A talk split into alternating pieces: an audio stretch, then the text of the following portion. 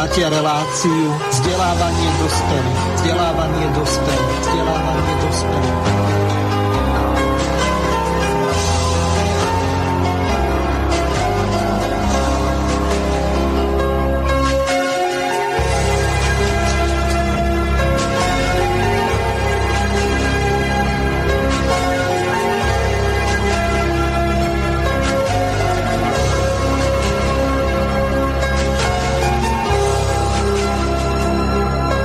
Vážené poslucháčky a poslucháči, tak ako bolo v popise dnešnej relácie uvedené, budeme sa venovať rôznym druhom spravodlivosti v minulosti aj súčasnosti. Začneme spravodlivosťou starovekej antike, najmä v Grécku, kde okrem Platóna a ďalších filozofov sa spravodlivosti venoval najmä Aristoteles. Ten rozdeloval spravodlivosť na zákonnú a etickú. Podstatou zákonnej kodifikovanej spravodlivosti je zákon. Jeho predchodcom bola naratívna, to znamená zvyková spravodlivosť. Tu je potrebné si uvedomiť, že zákon a rovnosť nie sú identické, lebo zväčša to, čo je zákonné, nemusí byť rovné, rovnaké a už nie spravodlivé v ponímaní etiky pre všetkých. Pričom vieme, že zákonná spravodlivosť je záväzná a represívne a súdne vynúcovaná.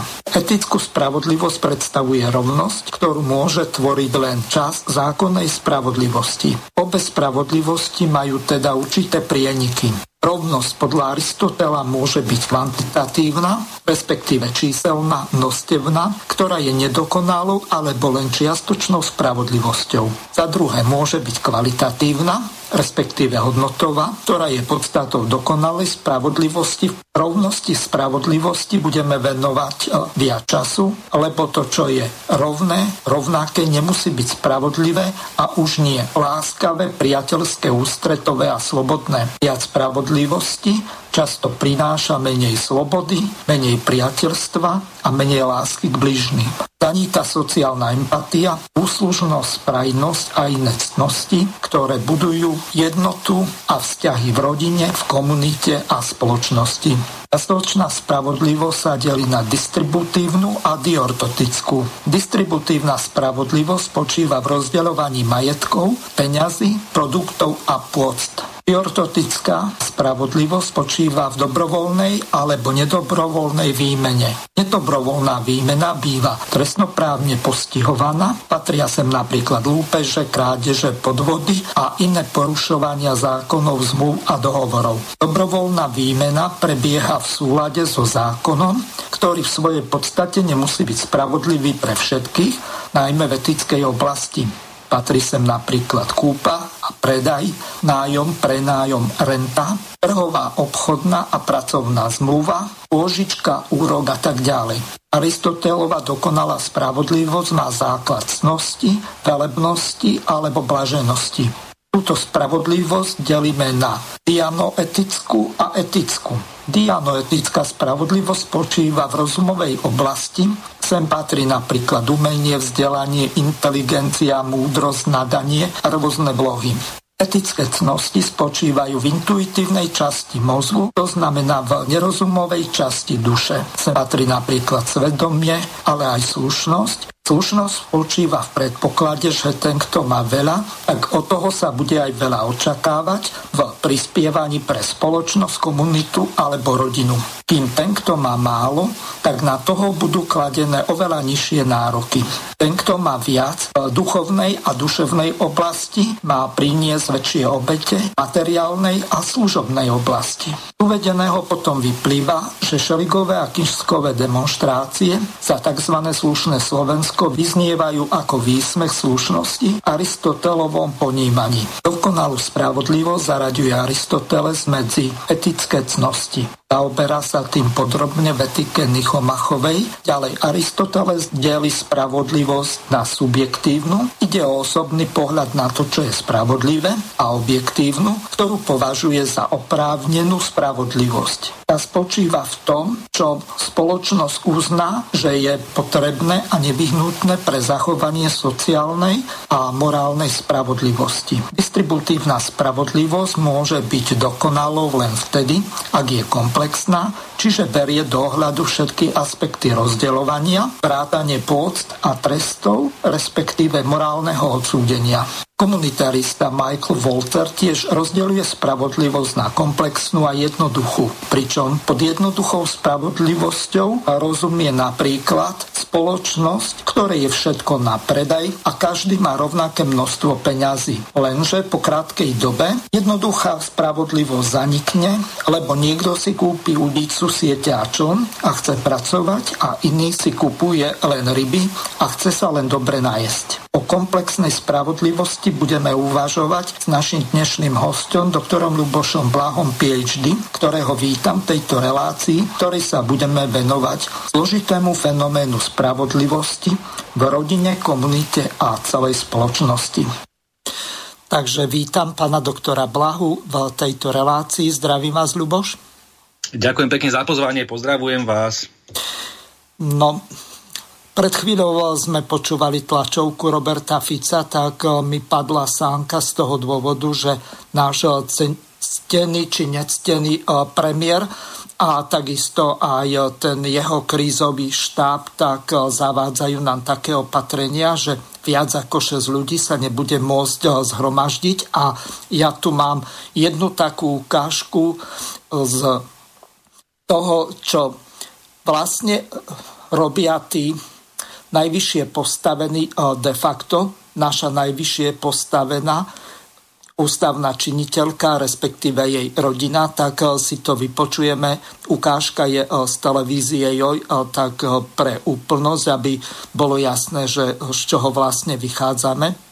Hlučná párty sa cez týždeň odohrala na chate slovenskej prezidentky Zuzany Čaputovej. Na zábavu uprostred noci televíziu Joj upozornil nespokojný sused. Dokonca zasahovala aj polícia, ktorá však svoj výjazd z počiatku zatajovala. Zarážajúce na tom je, že sa žúr odohral v čase víziev k obozretnosti v súvislosti s pandémiou. Streda večer, Malé Karpaty, slnečné údolie nad Limbachom v Pezínskom okrese. Z chaty na okraji lesa sa dodaleka ozýva hlasná hudba prerušovaná výkrikmi zabávajúcich sa. Na prvý pohľad nič nezvyčajné, ak by však chata nepatrila Zuzane Čaputovej.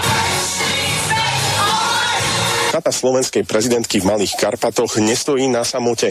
Niektorým susedom, ktorí v okolitých chatách bývajú natrvalo, nočná zábava, ktorá z nej vychádzala, mimoriadne prekážala. Bolo tam e, svetelné, svetelné show, ktoré vychádzalo priamo z okien.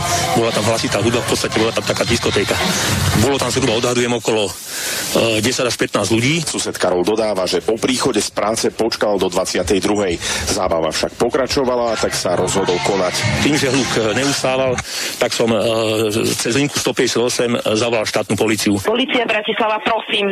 Mláda pani, dobrý, dobrý deň, Votava u telefónu Pezino. Prosím vás pekne, aby som chcel nahlásiť túto Pezinku hore na Slnečnom údolí rušenie, rušenie nočného kľudu. Tam na nejaký... Na chate, áno, právo, na chate. Na, Čaputovej chate. Čaputovej chate. Jakej Čaputovej? No však Zuzi Čaputovej. Bratislavskú políciu sme hneď na druhý deň kontaktovali s otázkami, či na chate prezidentky zasahovali. Zaujímali sme sa aj o návštevníkov, ktorí chatu v tom čase obývali. Odpoveď bola pri najmenšom zarážajúca. Vo vami uvedenom prípade neevidujeme žiadne oznámenie. Polícia tu ale zjavne klamala. Televízia Joj totiž disponuje nahrávkou z telefonátu na tiesňovú linku, v ktorej operátorka avizuje, že hliadku k hlučnej chate posiela. My tam pošleme hliadky. Keď budete taká milá, keď budete taká zlatá. Dobre. Dobre, lebo no, ďakujem pekne, lebo by som bol rád, keby sa to vyriešilo, lebo to, to je jedno, či to je Zúza alebo sme Zúza, to je jedno, kto to je, ne? Však samozrejme, že je to jedno. Dobre, ďakujem pekne. Keď sme však Bratislavskému krajskému riaditeľstvu doplnili, že disponujeme nahrávkou telefonátu, v zápäti na to stanovisko prekvapujúco zmenili. Prečo? Nevysvetlili. Na miesto sa okamžite dostavila hliadka policajného zboru, ktorá však hodnovernosť tohto oznámenia nepotvrdila. Ďalší deň predpoludním už hluk na chate nebol. Zastihli sme tam už len malú skupinku mladých ľudí po zjavne prehýrenej noci. O nočnej zábave sa s nami baviť nechceli. Odíďte, odíďte, odíďte. My si Čaputová fotí samým domom. Prezidentka Zuzana Čaputová priznáva, že chata v Karpatoch je jej. Tvrdí, že na nočnej hlučnej zábave nebola. Chatu vraj využíva sporadicky a v súčasnosti sa o ňu stará jej staršia dcéra, ktorá ju prenajíma. Chata je vlastnícky moja alebo v mojom spoluvlastníctve. Prenajali sme ju staršej dcere, ktorú prevádzkuje ako ubytovacie zariadenie, ako samostatný subjekt. A viem, že návštevníci tam boli večer hluční, to je všetko, čo o tom viem. Televízii Joj sa podarilo spojiť aj s prezidentkynou staršou dcérou Leou. Tá potvrdila mamine slova. Hovorí, že sa na ubytovanie snaží vyberať tichých hostí, no pripúšťa, že sa jej to nepodarí vždy. Za nočný incident sa ospravedlnila. Ospravedlňujem sa susedom za nevhodné správanie hostí, ktorí si našu chatu prenajali. Zo slnečného údolia v Malých Karpatoch Samuel Migál, televízia Joj. No Luboša, ako toto vlastne hodnotíte? Platí to starorímske, čo je dovolené bohovi, nie je dovolené volovi, alebo ako je to vlastne?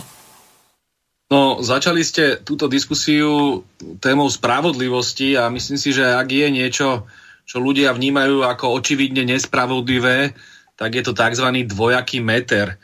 To znamená presne to, čo pomenúvate. Ak niekto vodu, vodu káže a víno pije, tak je to ľuďom krajne nesympatické a potom sa samozrejme búria voči takýmto prejavom. A v prípade prezidentky Čaputovej je tu podozrenie práve z takéhoto pokritectva, že na jednej strane uh, ustarostene vyzýva svojimi uh, veľmi starostlivo pripravenými videami a vystúpeniami v televízii, aby boli ľudia zodpovední v čase koronakrízy, aby boli ohľadúplní a podobne. A potom vidíme, že na druhej strane nemá problém ísť napríklad na Globsek, na militaristickú konferenciu, kde sa zíde tisíc ľudí a vysielať tý signál celej slovenskej verejnosti, že vlastne pravidlá nemusia byť dodržiavané, pretože 99,9% ľudí jednoducho má zakázané ísť na zhromaždenie nad 50 ľudí a teraz sa to bude ešte sprísňovať na 6 ľudí ale takéto militaristické akcie v stovkách ľudí sú usporiadané a pani Čaputová ako prezidentka ich pocťuje svojou návštevou. A potom sa ešte dokonca dozvieme, a to je prípad, na ktorý upozorňujete, že spolu so svojou dcerou vlastnia chalupu, kde prenajímajú túto uh, chalupu na večierky, uh, divoké večierky, kde sa porušujú všetky predpisy, lebo zjavne sa tá mládež, ktorá tam bola, bavila vo väčšom počte, ako je dovolené, bavila sa bez rúšok, bavila sa po 22. hodine a podobne. Čiže opäť ide sama pani prezidentka tým, že umožňuje takéto uh, žúrky uh, proti uh, korona opatreniam, ktoré tak uh, vehementne obhajuje v televízii a vo svojich ústarostených videách. Čiže tu je ten zásadný problém. A ja tam cítim ešte jeden obrovitánsky problém a dnes som práve preto uh, sformuloval infožiadosť na políciu, podľa paragrafu 211, ako je pre Boha možné, že policia klamala v tej reportáži je jasne e, zaznamenané, že ako prvá reakcia policie na otázku novinárov bola, že žiadne, žiadna hliadka nebola vyslaná uh, k tejto chate pani Čaputovej, čo je číra lož, číre klamstvo. A tu vyvstáva otázka pre celú slovenskú verejnosť. Uh, prečo policia kryje takýmto spôsobom pani Čaputovú, pani prezidentku a či teda platí zákon aj pre ňu a či náhodou nedostala policia pokyn od niekiaľ z hora, aby túto kauzu ututlala. Ak by takéto niečo bola pravda, tak ide o vážne ohrozenie právneho štátu na Slovensku a ľudia sa budú právom pýtať, či platí iný zákon a iné pravidlá pre uh, najvyšších papalášov a iné pre bežných ľudí. Pokiaľ sme v takomto štádiu,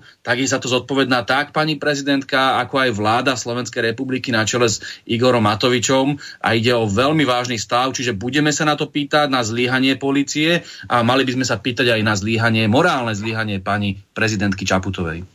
Neviem, či ste postrehli, ale tam bolo aj druhé klamstvo, že čím sa nestal, že hliadka bola vyslaná, ale nezistila, že by tam nejaký hluk po 22. hodine bol, alebo že by boli tí ľudia bez rúšok a tak ďalej. Čiže tu je ďalší problém. A ešte jeden, na ktorý sa vás chcem ako poslanca Národnej rady spýtať. Viem, že napríklad e, poslanci, vy konkrétne alebo kdokoľvek iný, s výnimkou nejakej pedagogickej alebo umeleckej činnosti, tak nemôžete podnikať. To prezidentka môže podnikať, tak ako jej predchodca Andrej Kiska, mal tam Quattro a ďalšie nebankovky, ktoré podnikali v Českej republike a tak ďalej. Čiže stačí to nejako na rodinných príslušníkov presunúť alebo na nejaké biele kone, ktoré v podstate manažersky buď riadia tú firmu, alebo riadia ju manažery a e, je to v nejakom e, prevedení na iné osoby, ale de facto zisky idú tým, ktorí ten majetok vlastnia. Takže toto by ma zaujímalo, že ako je to vlastne možné. Ja predpokladám, že pani prezidentka je dostatočne sofistikovaná na to, že si to právne ošetrila, len tu je veľmi vážny morálny problém. Presne ako vravíte.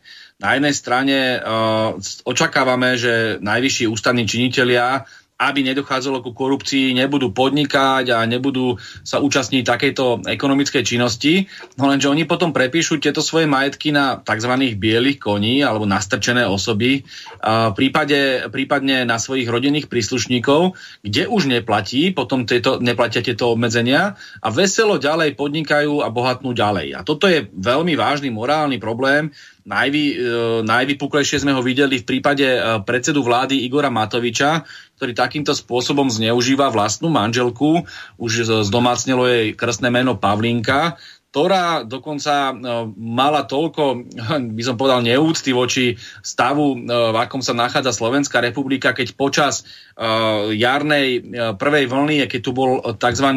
lockdown, to znamená, keď sa, sa ekonomika zavrela, boli zastavené cesty a všetko, tak ona v ten deň, v tom čase išla vybavovať státisícové zmenky s spoločnosťou Arka, a je tu podozrenie, že rodina Matovičových, teda pokiaľ e, poznám oficiálnu verziu, tak Igor Matovič je v tejto rodine za chudobnú myš, ktorý nevlastní nič, iba svoje tenisky a svoj ošúchaný svetrík a pani Pavlinka, pani manželka vlastní úplne všetko. No a ona išla vybavovať 10 miliónový údajne, to je táto podozrenie, kšeft so spoločnosťou Arka a je tu vážne podozrenie, že tých 600 tisíc, o ktorých hovorí Igor Matovič a na ktoré sa bál niekoľko dní spýtať pani manželky, že tých týchto 600 tisíc boli iba úroky z tejto jeho investície. Toto všetko sa odohrávalo v čase uh, koronakrízy, v čase, keď tu bolo zavreté Slovensko, čiže je tu veľmi zlý signál, že na jednej strane sa uh, zneužívajú rodiny príslušníci na takéto obohacovanie sa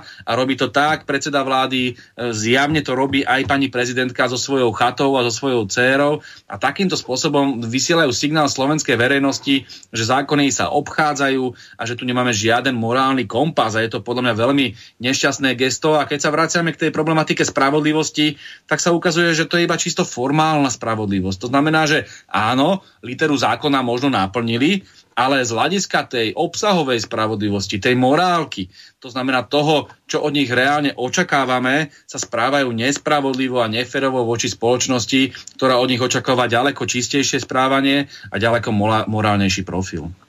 Keď eh, ste spomenuli Igora Matoviča, tak eh, ja mám tu pripravenú jednu takú ukážku, že eh, oslovila, dovolím si tvrdiť, že možno aj 20% jeho voličov, lebo on pár mesiacov pred voľbami tak mal podporu okolo 6%, tak si kus toho vypočujeme, lebo bol, neviem, ako by som to dobre nazval, etalónom spravodlivosti a tým, ktorý dozera na tých hnusných smerákov a e, ľudí z sns a tak ďalej, ktorých e, nazýva zlodejmi a všetko ostatné. Veď e, nakoniec z tohoto vyplynie, že čo hovoril povedzme pred dvomi, tromi rokmi a čo hovorí teraz. Vy ste sa na tých ľudí vysrali. 12 rokov ste tu mali budovať sociálny štát a vy ste si budovali sociálny štát pre seba. Nie pre ľudí. Pre seba ste ho budovali. A týmto hlasovaním ste tomu dali čerešničku na torte. Ste ukázali, aké je skutočné vaše myslenie. Už vám nestačilo to, čo ste si nakradli. Už ste potrebovali to urobiť aj verejne. Ukázať, áno, my, elita národa, my si zaslúžime. Predsa do iný by mal mať 4 litre čistého, keď nie my, my, ktorí držíme ten štát. Viete, čo robíte, ako kontrolujete vládu, čo je vaša ústavná povinnosť? Nijako. To, čo vám sem príde z vlády, to zhodnete aj s navijákom, lebo sa bojíte, že na budúce vás nedajú na kandidátku. Takí ste vy hrdinovia, takí ste vy poserovia. Vy neprídete a nepoviete Pelegrini alebo predtým Fico. Počúvaj, chlapče, my chceme, aby si nemíňal viac, ako vyberieš. Správaj sa ako dobrý hospodár. Nezadlžujte naše deti a vnúčata. Vy to nespravíte, lebo nemáte na to odvahu. Vy máte prachov dosť nakradnutých. Rozkradli ste eurofondy, každý rok vytunelujete 3 miliardy eur, ktoré ľudia zaplatia na daniach odvodoch, ktoré nám prídu z Európy na to, aby sa tu zlepšili, zlepšil život v tých slabých, nerozvinutých regiónoch, v tých bohom zabudnutých kútoch, alebo vami, sociálnou demokraciou, alebo slovenskou národnou stakou, alebo že mostom HIT, ktorý bojuje za južné Slovensko. Figu Borovu bojujete za Južné Slovensko. Figu Borovu vám ide o národ. Figu Borovu ste sociálni demokrati alebo sociálne cítiaci ľudia. Ide vám iba o vlastný prospech a tu ste sa odhalili. Pri tomto návrhu zákona sirotám 270, ktoré ani jedna z tých sirot nemôže za to, že sa stali sirotami, ale sami sebe ste si dali 1500 eur. Tým istým prštekom ste to spáchali. A toto je vaša zodpovednosť. Toto je to, čo sa hovorí, že absolútna moc korumpuje. Vy máte v tom tlačítku, áno, absolútnu moc. A vy ste neodolali pokušeniu to stlačiť. A na to série ešte raz hovorím, keď použijem to slovo a hovorte tisíckrát, že som vulgárny. 49 poslancov v tejto sále si hovorí, že sú sociálni demokrati ľudia. Toto je sociálna demokracia, toto je sociálne cítenie, že sami sebe si dáte 1500 a sirotám 270. Toto je asociálna demokracia. Toto je asociálne cítenie. Toto je asociálny bezcít a bezcítenie. Takže e, toľko Igor Matovič. E, Ľuboš, otázka na vás. Vieme, že e, za Pelegriniho tak boli tzv. sociálne balíčky, ktoré boli rozdelené do dvoch foriem. Jedna časť mala byť potravinová, druhá mala byť hygienická. Tie hygienické balíčky, podľa toho, čo mi píšu poslucháči, tak nikto na Slovensku pravdepodobne nevidel, že ako vyzerajú, nikomu neboli doručené.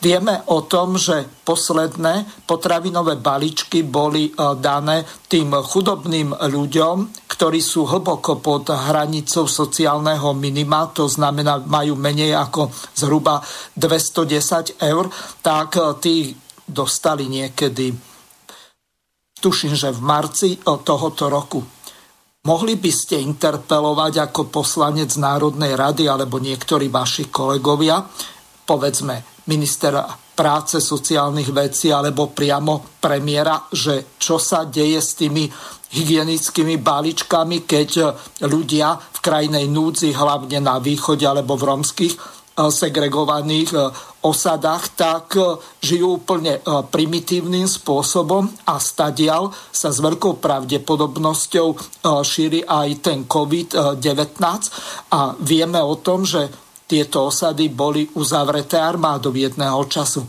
Zopakuje sa to možno aj teraz. Čo na takýto návrh hovoríte vy? Áno, určite sa na to môžeme pozrieť, ale som veľmi rád, že ste sem dali uh, tú ukážku Igora Matoviča spred roka alebo spred roka a pol, kedy v parlamente vrieskal a oháňal sa opäť tým krásnym pojmom spravodlivosť a upozorňoval na to, že teda len 2,70 sa dáva na deti. Viete, koľko dneska ide dať podľa tejto istej logiky vláda na rodinné prídavky, čiže na deti? 55 centov. 55 centov za vlády Igora Matoviča. Keby sme boli takí istí populisti ako on, tak sa postavíme teraz pred uh, kecpult uh, v parlamente a takisto tam kričíme a vrieskame a používame jeho fekálny slovník. On sa myslím, že na konci aj rozplače. Uh, vtedy pred tým rokom a pol mu sa mu zlomil hlas, triasal sa mu hlások. To je to jeho klasické komediálne vystúpenie. A teraz tam kričal a mal tam tú tabulu, že síro tam ste dali takto málo.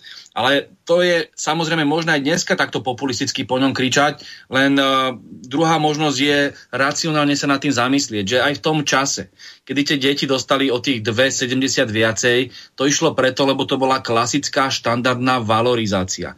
To znamená, že na základe životných nákladov, ktoré každý rok o niečo narastú, sa vám zákonom automaticky trošku zvýši o veľmi nezanedbateľné sumy, lebo o tie sa zvyšuje aj, tá, aj tie ceny uh, jednotlivých potravín a jednotlivých uh, vecí, ktoré život, uh, človek potrebuje na život, tak sa automaticky zdvíhajú takto platy zamestnancov v štátnej správe, dôchodky, alebo také takéto uh, poplatky alebo dávky pre síroty, pre deti, pre rodinné prídavky a podobne. A podobne sa deje aj dneska. Problém je v tom, že keď sa tu vyskytne takýto uh, kríkluň, uh, ako sa vyskytol Igor Matovič v parlamente, tak ešte aj takúto vec dokáže zneužiť a dokáže uh, tam sa dobreženie rozplakať nad osudom sírvot a osudom detí. A dneska, keď sa mu to vracia ako karma, to znamená, že opäť pri tej istej valorizácii dostávajú tie detičky iba tých 55 centov, čo je ešte dramaticky menej než tých 2,70 pre siroty, tak odrazu už Igora Matoviča ako si nevidím vidíme v tom parlamente, že vyplakáva nad ich osudom. A tu vidíte zase to isté, čo som hovoril predtým. To pokritectvo, ten dvojaký meter a tú falošnosť, ktorá, ktorá je typická táto vláda. Keď hovorila ona, tu sa Matovič takmer roz, rozplakal, že teda platy poslancov, že sa majú znížiť a tak ďalej. No ale keď sa dostal k moci, tak prvé, čo povedal, že sa žiadne platy poslancov znižovať nebudú. Že jednoducho vytvorí nejaký fond, do, ktorému nalia, do ktorého mu nalial peniaze nejaký veľkopodnikateľ. Oni tam tie peniaze reálne ani nedávajú. A vytvorili si teraz ako z toho marketingovú agentúru, kde na webovej stránke sa im tam sťažujú ľudia a oni ich takýmto spôsobom ponižujú a teraz más porovnávajú, kto sa má horšie, kto má väčšie utrpenie a komu pošlu teda nejakú omrvinku. Toto je ako sociálna spravodlivosť ponímaní Igora Matoviča. Namiesto toho, aby plnil svoje sluby a slúbil, že, budú, teda, že bude znižovať platy poslancov. Vidíte tu v priamom prenose to pokritectvo. To znamená, ani tým sírov tam nepomohol. Ešte dostávajú menej tie deti a ani tým poslancom neznižil plat. Naopak ešte len zneužíva a, túto celú to, situáciu týchto chudobných ľudí a ešte im háže takéto omrvinky a robí si z toho marketing. A do toho jediné, čo mu ostalo a jediné, čo naďalej kontinuálne plní, je ten jeho fekálny slovník, že ľuďom nadáva, že neustále používa vulgárne výrazy a že absolútne emočne ani inteligenčne nezvláda vedenie vlády. A toto je žiaľ Igor Matovič. A viete, keď on hovorí o rozkradaní, to je ďalší krásny príklad. Človek, ktorý mal kšefty s Majským, človek, ktorý páchal daňové podvody a ešte na to zneužíval vlastnú maminu, človek, ktorý prepísal svoj, svoju firmu za 120 miliónov na zamestnanca, ktorý zarábal 800 uh, eur, ktorý na to v živote nemohol mať dosť peňazí. Tak tento človek tu dneska sa hrá na to, čo ste nazvali etalónom spravodlivosti. Veď to je tak neuveriteľne smiešné. Ja sa len čudujem tým ľuďom, ktorí mu toto zožrali, ktorí nevideli, že to je len obyčajný uvrieskaný kríkluň, ktorý nedokáže nič riadiť a dneska to žiaľ ukazuje v priamom prenose a Slovensko ide kvôli nemu klaknúť. Nie kvôli covidu, kvôli Igorovi Matovičovi.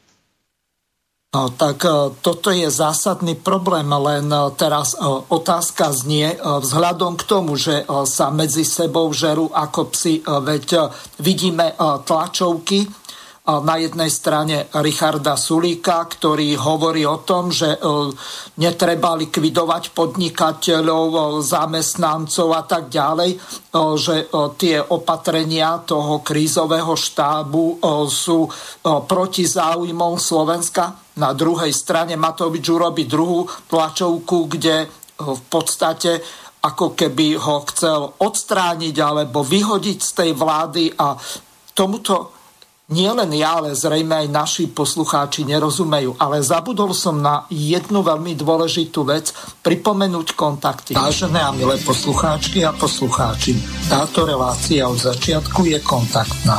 Tak môžete našim hostom e-mailov napísať krátke a zrozumiteľné otázky na dve e-mailové adresy studio.pb.juh zavinať slobodnyvysielac.sk Druhá studio.pb.juh zavináč gmail.com Gmailovú adresu prosím uprednostnite poslednej polhodine relácie Okrem toho môžete využiť aj zelené tlačítko s ikonou obálky a poslať po vyplnení formulára priamo otázku z našej web stránky Slobodného vysielača. Poslednej hodine bude zapnuté telefónne číslo plus 421 910 473 440, operátor je Svan alebo Štvorka Taktiež môžete využiť WhatsApp alebo Viber, ktorý je spárovaný s týmto mobilným číslom. Opred vám ďakujeme za krátke a jasne sformulované otázky pre našich hostí do štúdia Banska Bystrica Juch. Prajeme vám príjemné a nerušené počúvanie tejto relácie. Zabudol som ešte na jednu veľmi dôležitú vec. So zármutkou v srdci musím oznámiť eh, našim poslucháčom, že nám zomrel kolega Igor Lacko. Eh, dozvedeli sme sa to včera. Pohreb bude v Kremničke 14. oktobra, to znamená v stredu, o 13. hodine. Takže tí, ktorí budete môcť, tak eh, príďte sa s našim kolegom a operným spevákom Igorom Lackom rozlúčiť. Nech rodina Igora Lácka príjme úprimnú sústrasť. Takže, Luboš, e, budeme pokračovať ďalej. Mali by sme sa v tejto relácii e, venovať e, spravodlivosti a hlavne tej distributívnej, aby tí, ktorí majú na to nárok, či už na základe fakultatívneho rozhodnutia, to znamená adresného alebo obligatórneho, to znamená e, všetkým e, rovnakým dielom, tak e, by to malo byť pre všetkých záväzné. To znamená, Teraz jedna taká ťažká otázka pre vás. Ja si spomínam, keď sme kedysi so sestrou chodili pred štvrtstoročím na vysokú školu, tak my sme boli z troch detí. Vtedy sestra dostávala rodinné prídavky 840 korún česk- slovenských. No a teraz je to necelých 25 eur. Ako je to vlastne možné, 25 eur je nejakých 750 korún, čiže o 3 eur alebo 90 korún, tak na 3 deti, tak na jedného prípadne takáto suma. Čiže my od čias mečiarizmu, tak e, sme znížili rodinné prídavky o 3 eurá. Pritom nejde o to, že by tých detí bolo, čo ja viem, 5, 7, 10, ako sa e, vykrikuje v tých e, proticigánskych, alebo ako by som to nazval, všelijakých invektívach, že v podstate zneužíva sa tento sociálny systém. Čiže aspoň na tie tri deti by to malo byť viac, ako to bolo pred 25 rokmi. Ako vy sa vlastne na toto ako poslanec Národnej rady dívate? Moment. Poprosím vás ešte raz, lebo... Áno, toto je silná filozofická otázka alebo politicko-filozofická otázka, že akú formu solidarity a spravodlivosti vôbec chceme mať v spoločnosti, pretože máte tu jeden model, ktorý je typický aj pre túto vládu do veľkej miery, tzv. neoliberálny model, ktorý vám bude tvrdiť, že uh, všetko nechajme na trh a ľuďom hádžeme iba omrvinky, aby vôbec prežili. Ono, tento model sa nazýva liberálny alebo, uh, alebo neoliberálny. To znamená, že tí, ktorí sú úspešní, tak v tejto trhovej spoločnosti, to znamená, že sú silní podnikatelia, veľkopodnikatelia, bankári, tak si podľa tejto verzie zaslúžia viacej. Mali by im platiť nízke dane, tým pádom štát nemá dosť peňazí na to, aby dokázal prerozdeľovať nejaké prostriedky aj tým chudobnejším a tým pádom sa stane to, že by ste ako rodina alebo ako deti dostali veľmi malú čiastku, možno aj menšiu, akú dostávate, pretože predstavitelia neoliberalizmu by vám povedali, že ešte aj tých 25 eur je príliš, že ste darmožráči a že máte ísť podnikať a keď sa vám to nedarí, tak je to váš problém. Toto je jeden pohľad na spoločnosť. Trošku cynický, ale je v rámci politickej filozofie legitimný, nazýva sa neoliberalizmus. A potom tu máte ďalšie dva, zhruba také typické, uh, ono sú to aj modely sociálneho štátu v Európe, Ten druhý model je konzervatívny a ten tretí model je sociálno-demokratický. Ten konzervatívny model je napríklad v Nemecku. To znamená, e, začal už kedysi za Bismarcka a je to model, ktorý stojí na sociálnom poistení. Keď sa vám darí, tak si máte nejakým spôsobom odkladať peniaze cez normálny poistný model a máte si zbierať touto formou peniaze na v situácie, kedy sa vám dariť nebude. To znamená, tento model je bežne využívaný aj bežnými dovolenkármi, keď idú povedzme do Chorvátska na dovolenku, tak si zaplatia cestovné poistenie, pretože sa im môže stáť, že tam niekde v tom Chorvátsku uh, sa im zapáli zub alebo sa im stane nejaký úraz a nedoplatili by sa, pokiaľ by museli platiť tamojšie zdravotné náklady, no tak sa poistia.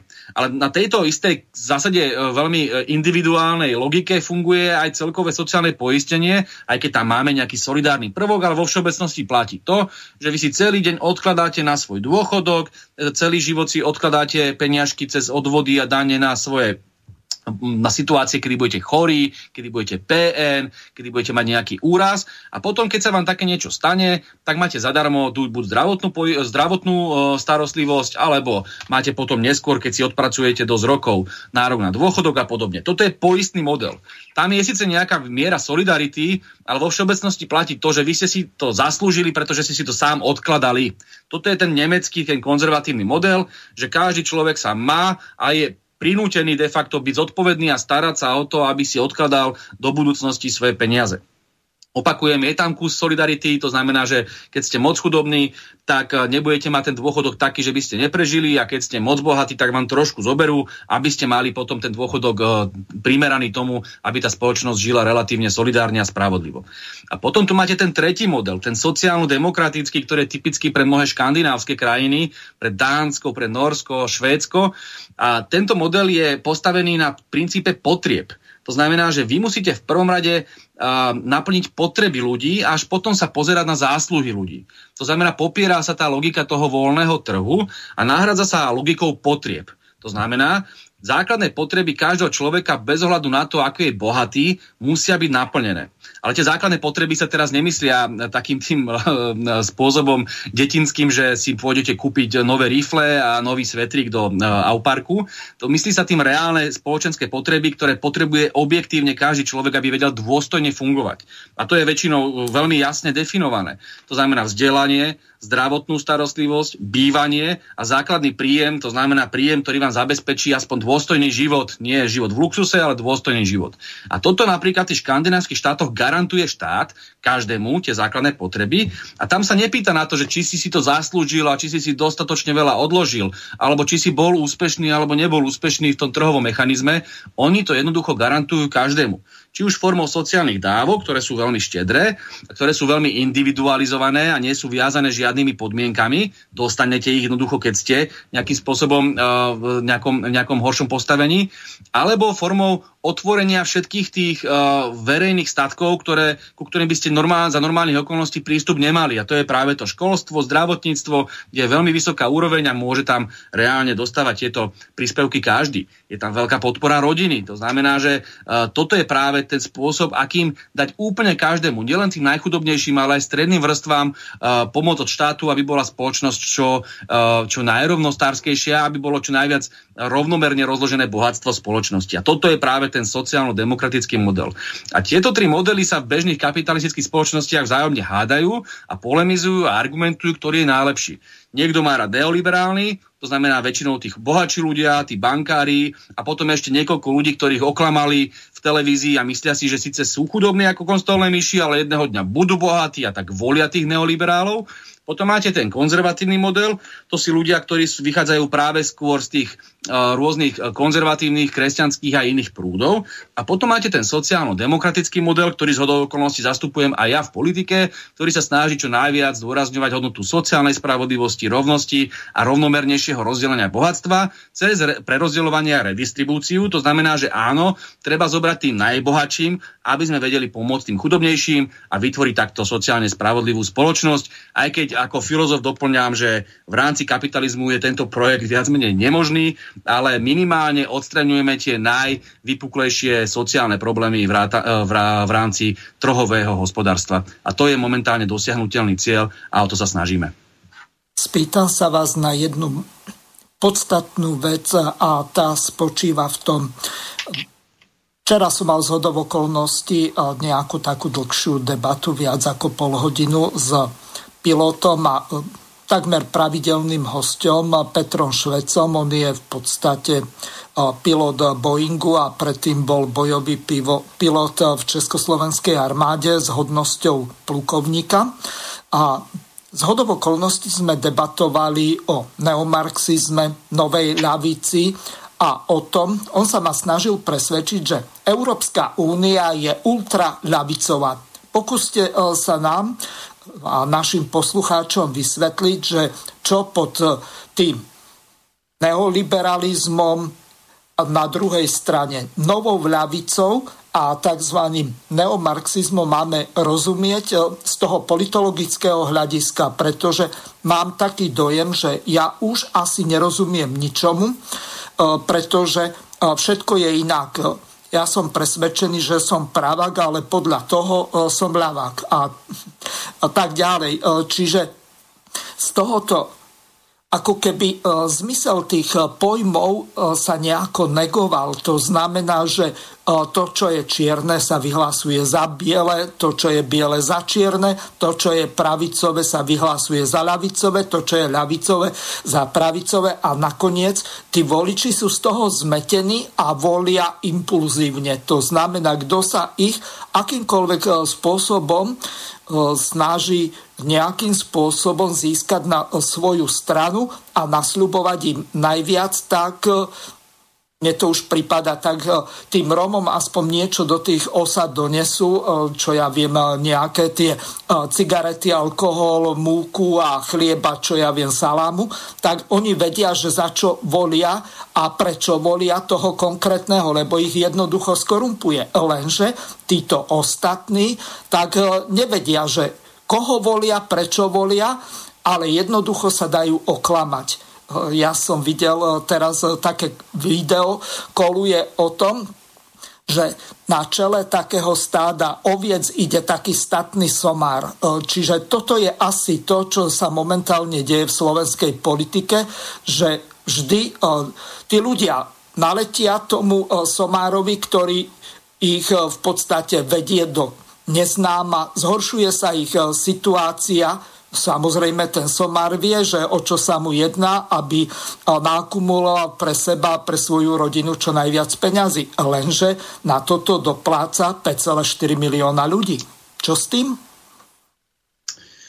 Uh, takto začal by som tým vysvetlením tých základných pojmov, lebo pochopiteľne a správne na to upozorňujete, je nezmyslom hovoriť o Európskej únii, že je ultra ľavicová to, čo mal ten váš pán kolega pilot na mysli, je slovo liberálna. Ona je ultraliberálna, to znamená, tie európske, bruselské kruhy sa snažia pretláčať v kultúrnych otázkach tú liberálnu agendu. A ono dochádza k tomu zmeteniu pojmov preto, lebo táto kultúrna agenda liberálna sa v anglosaských krajinách, predovšetkým Spojených štátoch amerických, zvykne označovať ako ľavicová ale to je špecifikum anglosaských štátov. Keď dojdete, povedzme, do siedlu, e, siedlu e, vo Spojených štátoch amerických, tak poviete, že ste ľavičiar, tak očakávajú, že budete mať kultúrne liberálne názory, povedzme na homosexuálov a podobne. Hej, že budete mať tie slnečkárske názory, ako hovoríme my na Slovensku.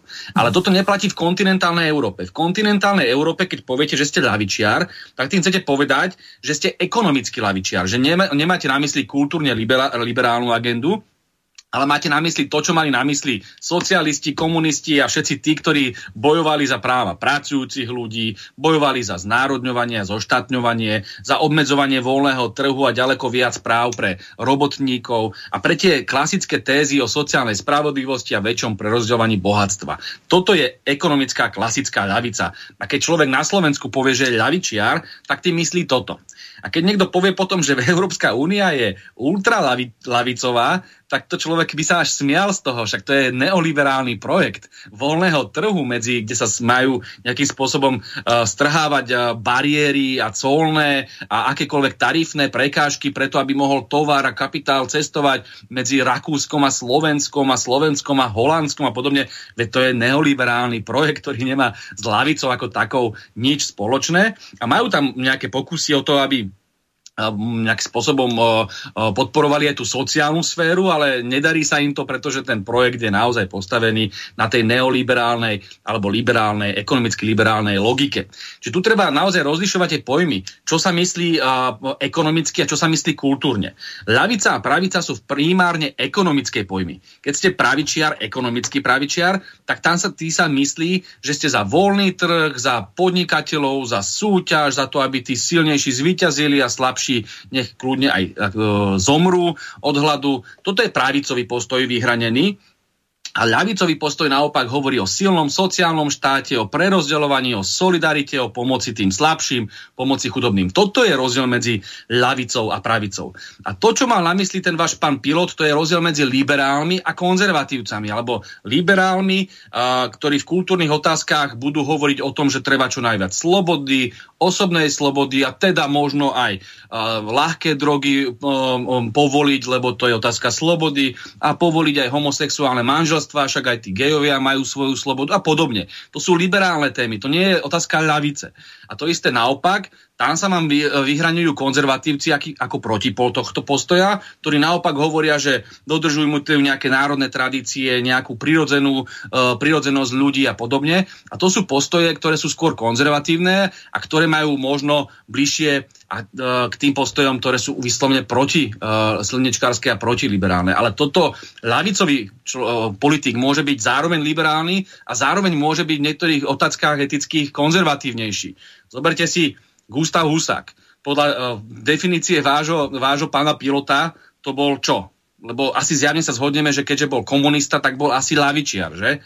Ale podľa tejto definície on nebol zrovna za, ani za gejov, ani neviem o tom, že by bol za slnečkárske témy, ani za multikulturalizmus. Bol úplne obyčajný vlástenec, veľmi silný vlástenec a skôr konzervatívnejší v tých etických postojoch.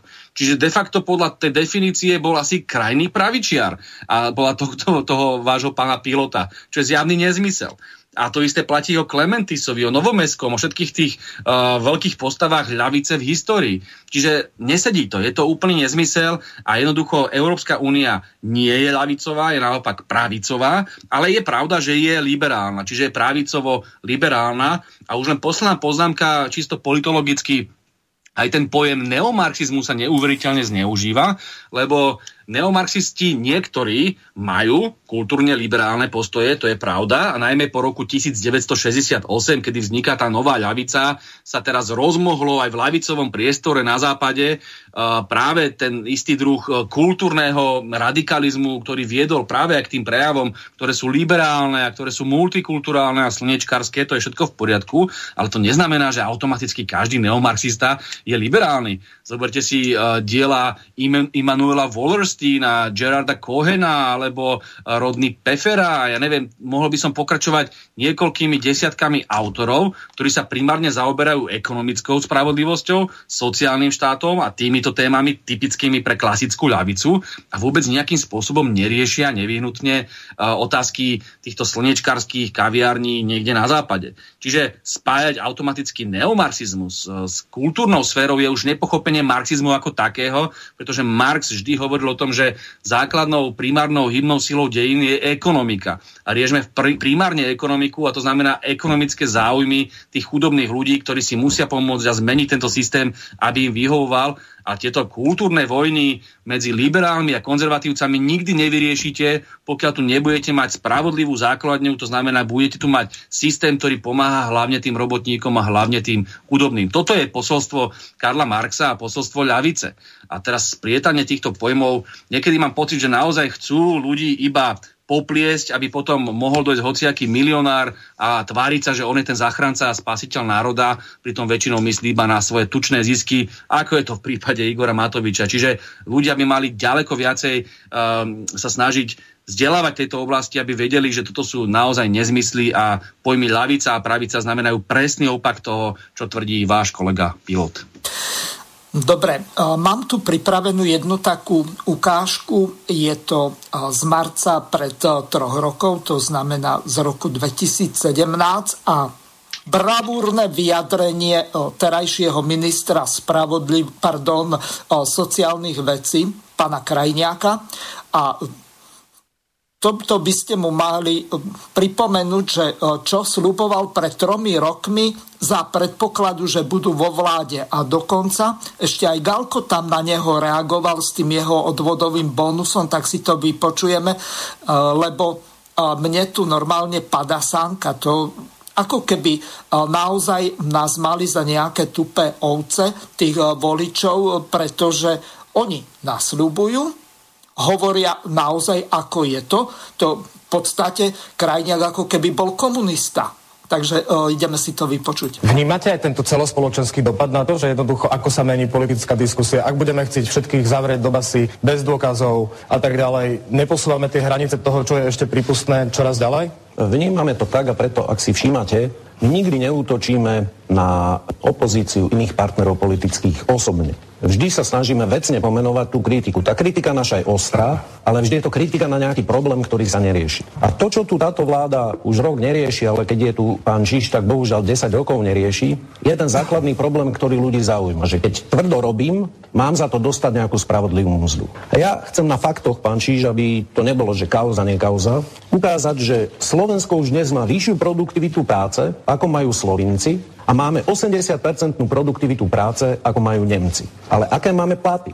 A v tom je ten problém. Slováci majú minimálnu mzdu 400 eur, Slovinci 800 eur. Viete si, vážení televízni diváci, predstaviť, že by sme mali minimálnu mzdu 800 eur a priemernú mzdu ako 1100 eur ako Slovinci? Veď my máme rovnakú výkonnosť ekonomiky. A prečo to tak je? Pretože bohužiaľ tí tzv. štandardní politici už roky kašľú na ľudí. A keď sa vyrobí naše národné bohatstvo, tak na Slovensku iba 38% z toho, čo sa tu vyrobí, ide zamestnancom a 52% firmám. V Slovensku 49% zamestnancom a 37% No dobré, a toto vie zmeniť vláda? Samozrejme, Nie že to, to vie... o tom, ako si firmy budú rozdielovať to, Ale samozrejme, že to vie zmeniť vláda. A prečo sa nemôžeme použiť, poučiť aspoň zo Slovenska, ktorá má rovnakú výkonnosť ekonomiky a majú tam o 400 eur vyššie platy a o 200 eur vyššie dôchodky. A deje sa to preto, že bohužiaľ tí štandardní politici najskôr myslia na seba, potom myslia na oligarchov v pozadí a potom dajú nejaké Dobre, teda ste premiér tejto krajiny a chcete Mhm. vyriešiť tento problém. Čo spravíte? Vyriešime to veľmi jednoducho. My máme prepočítaný variant a to chcem dať ako verejný prísľub, že v prípade, ak dostaneme dôveru občanov, tak vieme na základe tejto výkonnosti ekonomiky garantovať, že každý človek v tomto štáte bude mať o 300 eur vyšší čistý plat a penzista bude mať minimálne o 100 až 150 eur vyšší dôchodok. Nehovorí sa tomu populizmus, pán Kajňák? Tomu sa nehovorí populizmus, to sú prepočty na základe výkonnosti slovenskej ekonomiky, HDP na hlavu a toho, koľko táto ekonomika Dobre, vyprodukuje. ale vy ako vláda, čo prinútite tie firmy, aby si tém, tie peniaze delili inak a viac ľuďom? je to Ako veľmi jednoduché. Budeme dvíhať minimálnu mzdu oveľa vyššie ako dnes. Zabraníme tomu, aby sa mohli Toto je super. Tak si pra- predstavte, že vládnete v tej pravicovej zostave. Pán Galko, vy by ste boli za radikálnejšie dvíhanie minimálnej mzdy?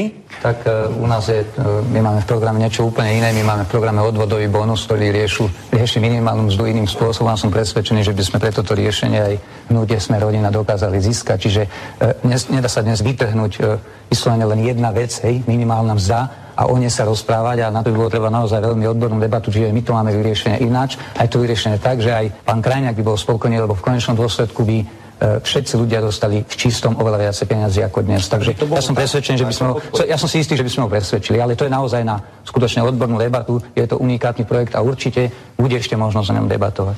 Dobre, čiže toto, by, toto je ako keby agenda, kto- ktorú hovoríte, že vláda v nej zlyhala? Áno, na Slovens- Slovensko má najnespravodlivejšie rozdelenie e, toho, čo ide zo štátu, čo sa tu vyrobí na zamestnancov a firmy, spomedzi všetkých tých krajín, s ktorými sa môžeme porovnávať. Čiže nielen s Nemeckom, ale Slovensko má rovnakú výkonnosť ekonomiky a napriek tomu sa tam ľudia majú oveľa, oveľa lepšie, násobne lepšie, ako sa majú naši ľudia. A to je ja preto, nepopieram, že toto je naozaj téma, ktorá, ktorú citlivo ľudia vnímajú, ale sú tu aj nejaké fakty. Vláda má v pláne o, zvýšiť minimálnu mzdu nad 500 eur, alebo minimálne sa to má začínať tou 5 už a bude to už iba roky. o 300 eur nižšie ako v Slovensku. Druhá vec je, že je prirodzený tlak momentálne na rast platu, pretože sme na hranici toho, kto je zamestnateľný na Slovensku, takže je bitka o ľudí, tí ľudia si môžu čoraz väčšie platy vypýtať, už sme to teraz videli aj, aj v Žilinskej Kii, že ľudia sa jednoducho začínajú naozaj no, pýtať a pýtať si viac. Hej? Čiže je to aj nejaký prirodzený tlak na rast miest. Viete, ako je to v Kii? Iba 25% dávajú zamestnancom, 75% si necháva firma. A táto vláda s tým roky a roky nič neurobila. Dívala sa na to, ako tí Korejci vykoristujú slovenských pracovníkov. A ešte sa diskutuje o tom, že máme dovážať pracovníkov z Rumunska a zo Srbska. Veď to je katastrofa. My máme chrániť naše pracovné My ich miesta. nedovážeme, oni sem chcú ísť robiť momentálne. Už sme pre nich te, ten štát, v ktorom sa im oplatí žiť a pracovať. Aj keď teda, bohužiaľ, malateľ je podvodníkom. Pán Uhrík, nech sa páči vaša reakcia. Pán moderátor, vidíte, ako šikovne sme sa dostali od kauzy Bašternák, ku ktorej sme sa vlastne ani nejakým spôsobom nepočuli nejaké relevantné vyjadrenia eh, k minimálnym vzďa úplne populistickým témám trošku. Ja si myslím, že táto fiktívna opozícia, čo tu sedí, nikdy nejakú korupčnú kauzu reálne nevyšetrí. Dôkazom týchto slov je 23 rokov vlád, ktoré tu boli, kde sa stredala HZDS, SDK, kde sa stredal Smer, Radičová, pán Galko tam sedel v tej vláde. Nevyšetrili sa nejaké kauzy, dokonca pán Krajňák, tuším, bol v jednej vláde. Nevyšetrili sa nejaké vlá- kauzy. Akým som bol ministrom, že si nespomínam? Boli ste poradca pre cigánsky problém, pánovi Lipšicovi. Tak to zatiaľ nebol člen vlády, ale ďakujem. Áno.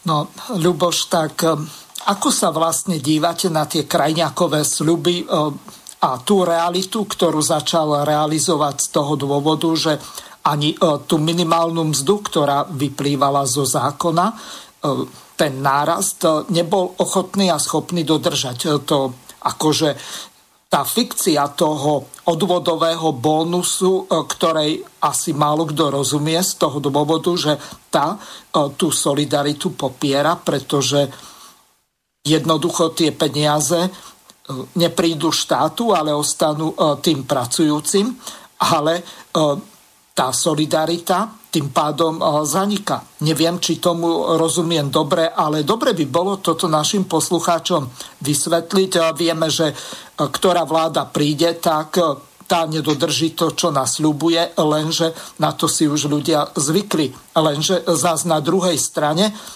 keď e, si s odstupom času vypočujeme takéto vyjadrenie, že ako zázračným spôsobom všetko zmení, že o 300 eur budú mať vyššie platy a tak ďalej, tak e, to človeku beha mráz po chrbte.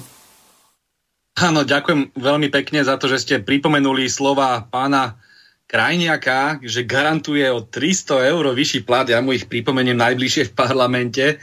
A ešte sa mi naozaj veľmi páčilo, páčili tie jeho uh, slúby ohľadom minimálnej mzdy. Spomeňme si, že za Smeru bola prijatá tzv., uh, bol prijatý tzv. automat, že minimálna mzda bude rásť tak, aby dosahovala 60, minimálne 60% priemernej mzdy, čo malo byť tohto roku e, 656 eur. A potom do toho vstúpil práve pán Krajnia, ktorý e, túto hovoril o tom, že budú zvyšovať a dvíhať, radikálne dvíhať minimálnu mzdu a on túto minimálnu mzdu, tento automat znížil, už to nebude 60%, už to bude 57% a bude to o 33 eur menej pre, každý, pre každého e, chudobného robotníka mesačne. Čiže je to nejakých 623 eur.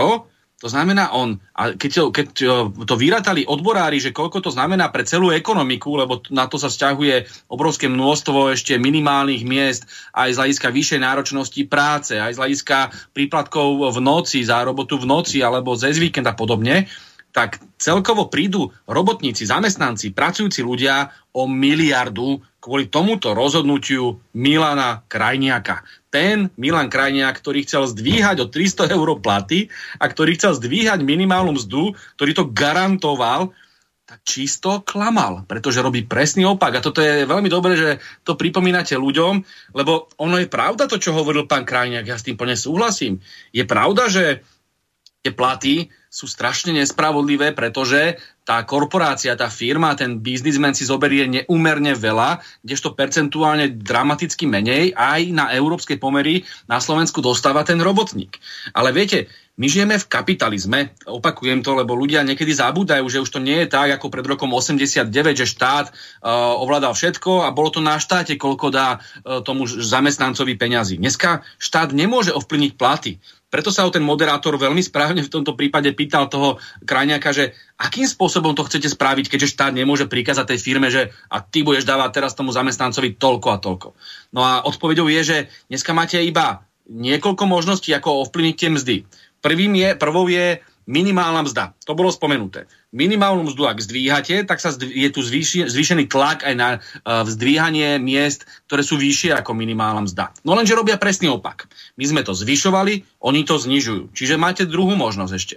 Môžete posilniť odbory lebo odbory sú práve tie, ktoré tlačia v tých firmách a v tých podnikoch na to, aby boli zvýšené mzdy. To nikto iný nespraví, len odbory. Pretože vy, keď dojdete ako z, z, neodborovo viazaný zamestnanec v nejakom podniku a poviete šéfovi, že chceš mať vyšší plat o 50 eur, no tak vás pošle preč a zamestná tam na miesto Fera, zamestná Joža. Ale keď tam príde celá firma, ktorá je odborovo organizovaná, povie, že vyhlási štrajk a nikto nepríde do roboty, pokiaľ to o 50 eur nezdvihne, no tak ten zamestnávateľ sa nad tým musí určite dramatickejšie zamýšľať. Čiže má zmysel ísť do odborov. No len práve naopak e, zase táto vláda a práve konkrétne minister Krajniak odbory oslabuje. A dokonca ich vyhnal z tripartity, lebo im prikázal, že takáto bude minimálna mzda a oni do toho nemajú čo hovoriť a dneska máte odborárov v uliciach. Čiže už druhú možnosť, ako zvyšovať mzdy, odpalil. Minimálnu mzdu aj odbory. Čo ďalej? Môže pos- mo- zvyšovať dane pre tých najbohatších, aby tie peniaze získal od tých firiem a potom ich prerozdeľoval a dával ich ľuďom. No naopak, oni chcú uh, teraz zmeniť daňový mix a chcú zvyšovať dane tzv. spotrebné, DPH, to znamená zdražovať tovary, to chcú zvyšovať, a naopak budú znižovať dane pre biznis, pre korporácie, pre podnikateľov a tých najbohatších. To znamená priame dane. A týmto spôsobom de facto len oslabujú zvyšovanie platov, lebo vy dostanete nejaký plat a za ten plat si budete môcť kúpiť menej vecí, pretože budú drahšie kvôli zvyšovaniu daní e, z pridanej hodnoty. A naopak, ten najbohatší človek, ktorý má už dneska milióny, si ušetrí, pretože bude platiť daň nižšiu. Toto hovorí Milan Krajniak, už keď je vo vlade predtým, pred rokom, kedy tu rozprával to, čo ste púšťali, hovoril presný opak. A tu sa zase krásne ukazuje, že tu ľuďom iba dávali medové motúzy popod nos a že slúbovali modré z neba a ako budú pomáhať robotníkom, ako budú zvyšovať platy a namiesto toho znegovali všetko, čo sme sa my snažili robiť, aby sme tie platy zvyšovali. Či už je to minimálna mzda, či už sú to posilňovanie odborov, či už je to zvyšovanie progresívnych daní, to znamená, aby bohatí platili a naopak, aby chudobní neplatili dane. A takisto zákonník práce, čo je posledná možnosť v rámci kapitalizmu. Vy už iné možnosti nemáte. V zákonníku práce viete chrániť ľudí, to znamená pred e, takým priamým vykoristovaním, aby vás nemohli hocikedy vyhodiť aby museli zamestnávateľia dodržiavať zdravotné podmienky, bezpečnostné podmienky, aby museli nejakým spôsobom naplňať vašu dôstojnosť. A aj túto vždy pravica, keď došla k moci, tak ten zákonník práce zmenila na nepoznanie a idú to robiť znova, majú to v programovom vyhlásení vlády, že idú flexibilizovať, to znamená, bude tu viacej flexibilnej práce, čo znamená, že vás budú môcť ľahšie vyhodiť. A ešte vám budú môcť uh, dávať nižšiu mzdu a keď budete breptať, tak vás jednoducho vyhodia. Toto je teraz pravicová vláda. Slubovala modré z neba seba a prináša úplne klasický, obyčajný neoliberalizmus. A pán Milan Krajniak je obyčajný, obyčajný podvodník a klanár, klamár, tak ako celá jeho strana Sme rodina. A tuto to bolo krásne preukázané v priamom prenose. Ja vám veľmi pekne ďakujem za to, čo ste dali teraz ten záznam z jeho príhovoru uh, spred uh, volieb a ja mu ho veľmi rád pustím pri najbližšej príležitosti.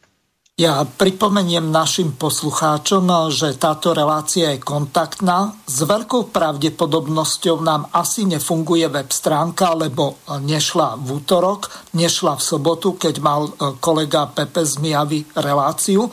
Pravdepodobne nejde ani dnes. Ráno prišla jedna otázka, no prečítam ju čo sa robí e, s použitými e, výtermi, aby sa opakovane nezneužívali. A tým, aby e, to, ten počet nenarastal a aby jednoducho tie testy sa vo väčšej miere nezneužívali. Uh, toto je otázka, ktorá asi není celkom na mňa ja sa teda m, mám takú životnú filozofiu, že sa nechcem hrať na, neviem, či si pamätáte takú tú rozprávkovú mm. postavičku Chrobak. Ano. To bol taký ten chrobačík, ktorý vedel všetko, všade bol a vša- strašne raz múdroval. O všetkom síce nebol vzdelaný v ničom, ale všetko vedel najlepšie. Ja, ja sa do tejto pozície nikdy nechcem dostať a ja vám úplne úprimne poviem, že neviem, čo sa deje s výtermi. Nie som ani epidemiológ, ani biológ, ani uh, lekár a naozaj veci, e, na ktoré si viem urobiť názor z hľadiska geopolitiky, z hľadiska politického zneužívania tejto krízy a z hľadiska všetkých tých sociálnych dopadov vám budem veľmi rád komunikovať, ale nejak sa vyjadrovať tým lekárským o, otázkám, to odo mňa prosím nechcite, necítil by som sa komfortne, naozaj nie som chorobák truhlík. O, ďakujem veľmi pekne, zajtra budeme mať reláciu s lekárom doktorom Pavlom Nemcom, tak mu túto otázku, ktorú nám zaslal poslucháč Vlado, prečítam a on s veľkou pravdepodobnosťou bude vedieť. Luboš, vy ste si pred mesiacom vybrali e, pesničky od Karla Duchoňa, tak e, máme tu na výber smúto krásnych dievčat, šiel, šiel, čardáš dvoch srdc a v dolinách. Šiel, šiel. Určite šiel, to je moja najobľúbenejšia. Tá má v sebe taký silný uh, rebelský potenciál, že milujem tú pesničku. Ďakujem, tak e, si ju prehráme. Ja ešte pripomeniem, že po pesničke môžete volať, e, takisto aj poslucháčovi Williamovi, ktorý e, sa pokúšal dovolať, vtedy som trošku zazmetkoval, lebo mal som vypnutý váš mikrofón, aby nebolo počuť. Takže môžete volať na číslo plus 421 910 473 440, ale až po pesničke.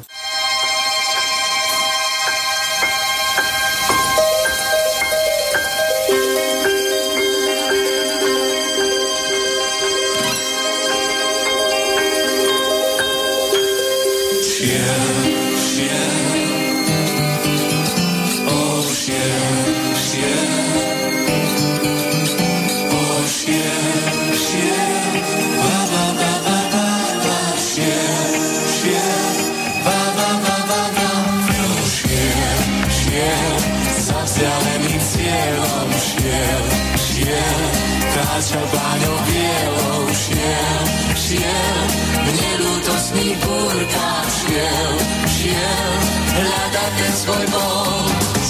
Sneh mu bičom šľahá tvár, pláne krutá, vraz mu skúša dať svoj dar pevné putá. On však nemieni vstať tento boj, stále hľadá svoj bol. Heroická púť snežnej pláni, človek musí odomknúť snežné plány. Človek nemôže vstať tento boj, musí hľadať svoj bol. Šiel, šiel, za vzdialeným cieľom šiel, šiel, kráčal pláňou bielou šiel, šiel, nelúdostný búrda šiel, šiel, hľadať ten svoj bol, šiel, šiel, zemia mena dával, šiel, šiel, neviedla ho sláva, šiel, šiel, zvolil si svoj úder,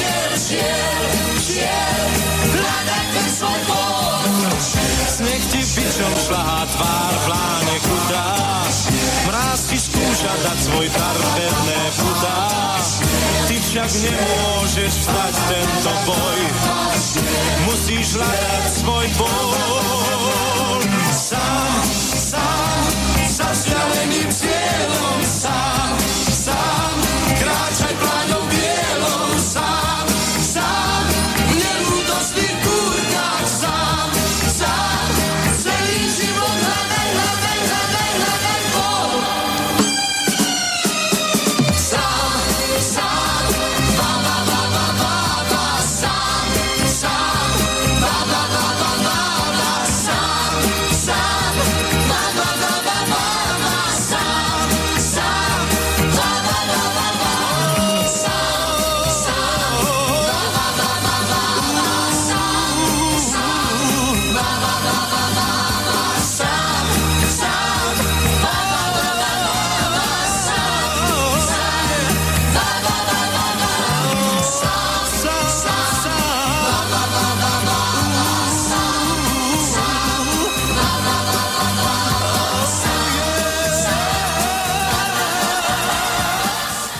Takže to bol Karol Duchoň a jeho skladba Šiel, šiel za vzdialeným cieľom. Uvidíme, že kam dôjde naša vláda, ale Mám tu ešte jednu takú dobrú ukážku, ktorá je ako keby cez kopírák a z hodov okolností veľmi podobné veci hovoril aj Boris Kolár, a tak si to vypočujeme a takisto bolo to v priebehu asi nejakých dvoch týždňov. Neviem, či používajú ten istý scenár do relácií, alebo majú tie isté dáta a tak ďalej.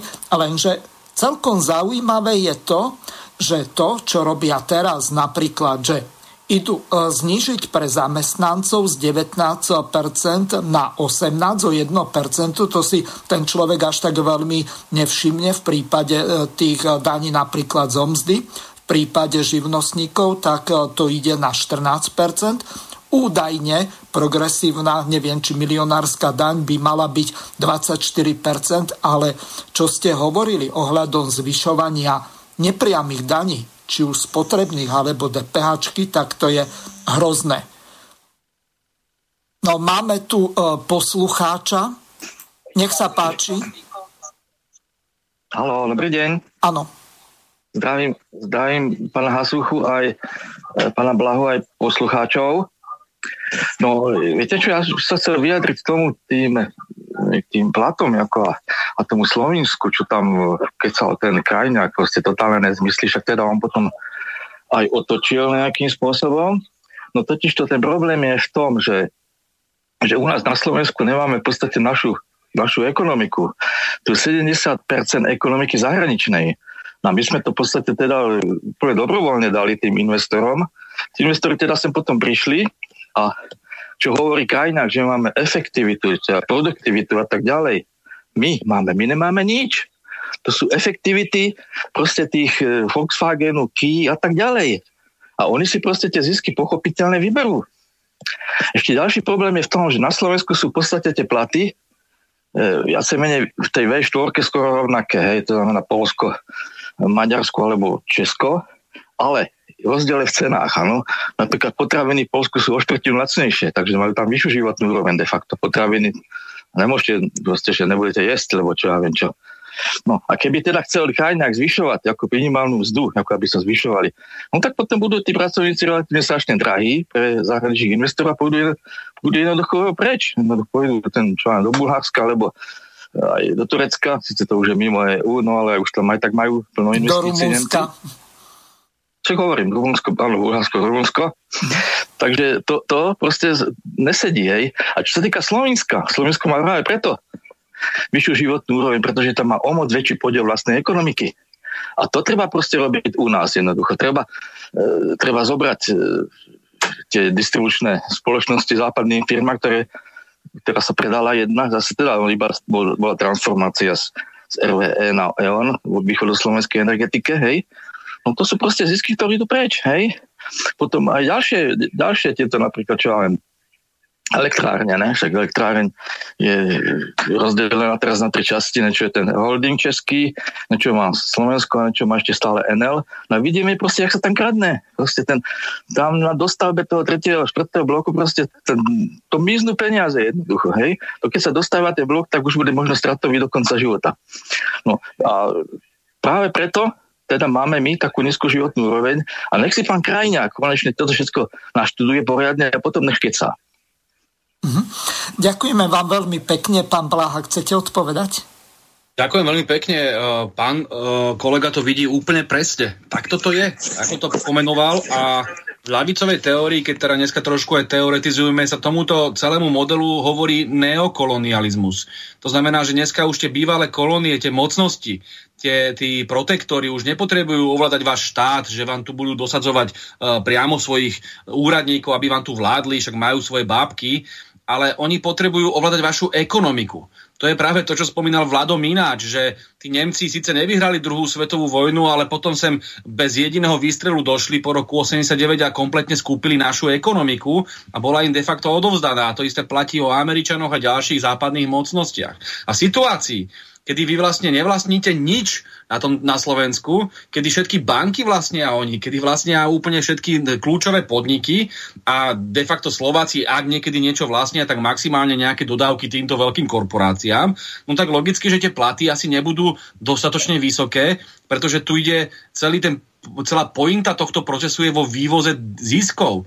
Hovorí sa tomu v politológii a v ekonomii medzinárodná delba práce alebo korporátna delba práce. Vy máte obrovskú nadnárodnú korporáciu, ktorá niekde sídli v Nemecku, povedzme, nejaká automobilka alebo iné firmy, kde majú tí ľudia platy, ja neviem, cez 5 tisíc a u nás za tú istú robotu dostanete trojnásobne až štvornásobne nižší plat aj po prepočítaní nákladov, lebo áno, treba uznať, že v Nemecku majú povedzme vyššie ceny e, bývania a energie ako u nás, ale aj cez paritu kúpnej sily máte trojnásobne nižšie platy na Slovensku, pretože za prvé sa koncentrujú tie, e, tie pozície s vyššou pridanou hodnotou v Nemecku, to znamená, to sú tie seniorské pozície, pozície, ktoré sú ako lepšie platené. A zo Slovenska sa stáva len taká výrobňa. A aj keď sa tu dostane nejaký človek, ktorý uh, dostane seniorskejšiu pozíciu, tak je platený horší. A toto je korporátna delba práce, ktorá funguje v celej Európe a my, tzv. postkomunistické štáty, aj keď je to veľmi nešťastný pojem, lebo nemám pocit, že by ešte dodneska mal niekto pocit, uh, že potrebuje zdôrazňovať minulosť v prípade Nemecka a nehovorí o postfašistickom štáte, ale dobre. Tieto štáty, ktoré prišli uh, po roku, po ne, uh, uh, pred niekoľkými rokmi do Európskej únie ako nové členské štáty, tak tie sú zneužívané na lacnú pracovnú silu, preto tu vlastne je obrovský tlak na nízke mzdy do toho ste mali celý ten proces, ktorý začal už v roku po 89. proces privatizácie. Toto si ľudia vyštrngali. Ja som za to neštrngal a nikdy som s tým uh, zásadne nesúhlasil, ale takto to ľudia v tom čase chceli. No a potom prišli vlády, ako bola vláda Zurindu na čele s veľkým ekonomickým uh, mudrlantom Ivanom Miklošom, ktorý tu kompletne rozpredal všetko na západ. Všetky strategické majetky sa tu dramaticky privatizovalo. A to bola práve tá pravicová neoliberálna politika, ktorá je tu dneska späť. Vidíte, čo robí Richard Sulík, akým spôsobom odozdal predkupné právo Nemcom, len tak zahúčalo. A toto je práve spôsob, ako cesta do pekla že tu ne, nepodporujeme domáci priemysel,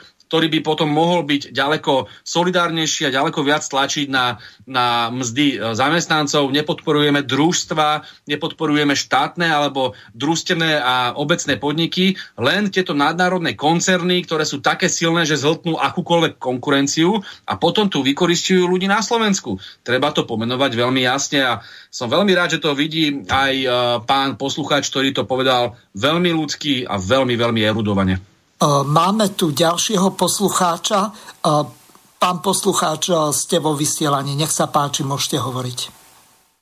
Ďakujem za slovo. Chcem vás pozdraviť. Vynikajúca relácia. Pozdravujem aj pána hosta, pána Blahu. S radosťou počúvať.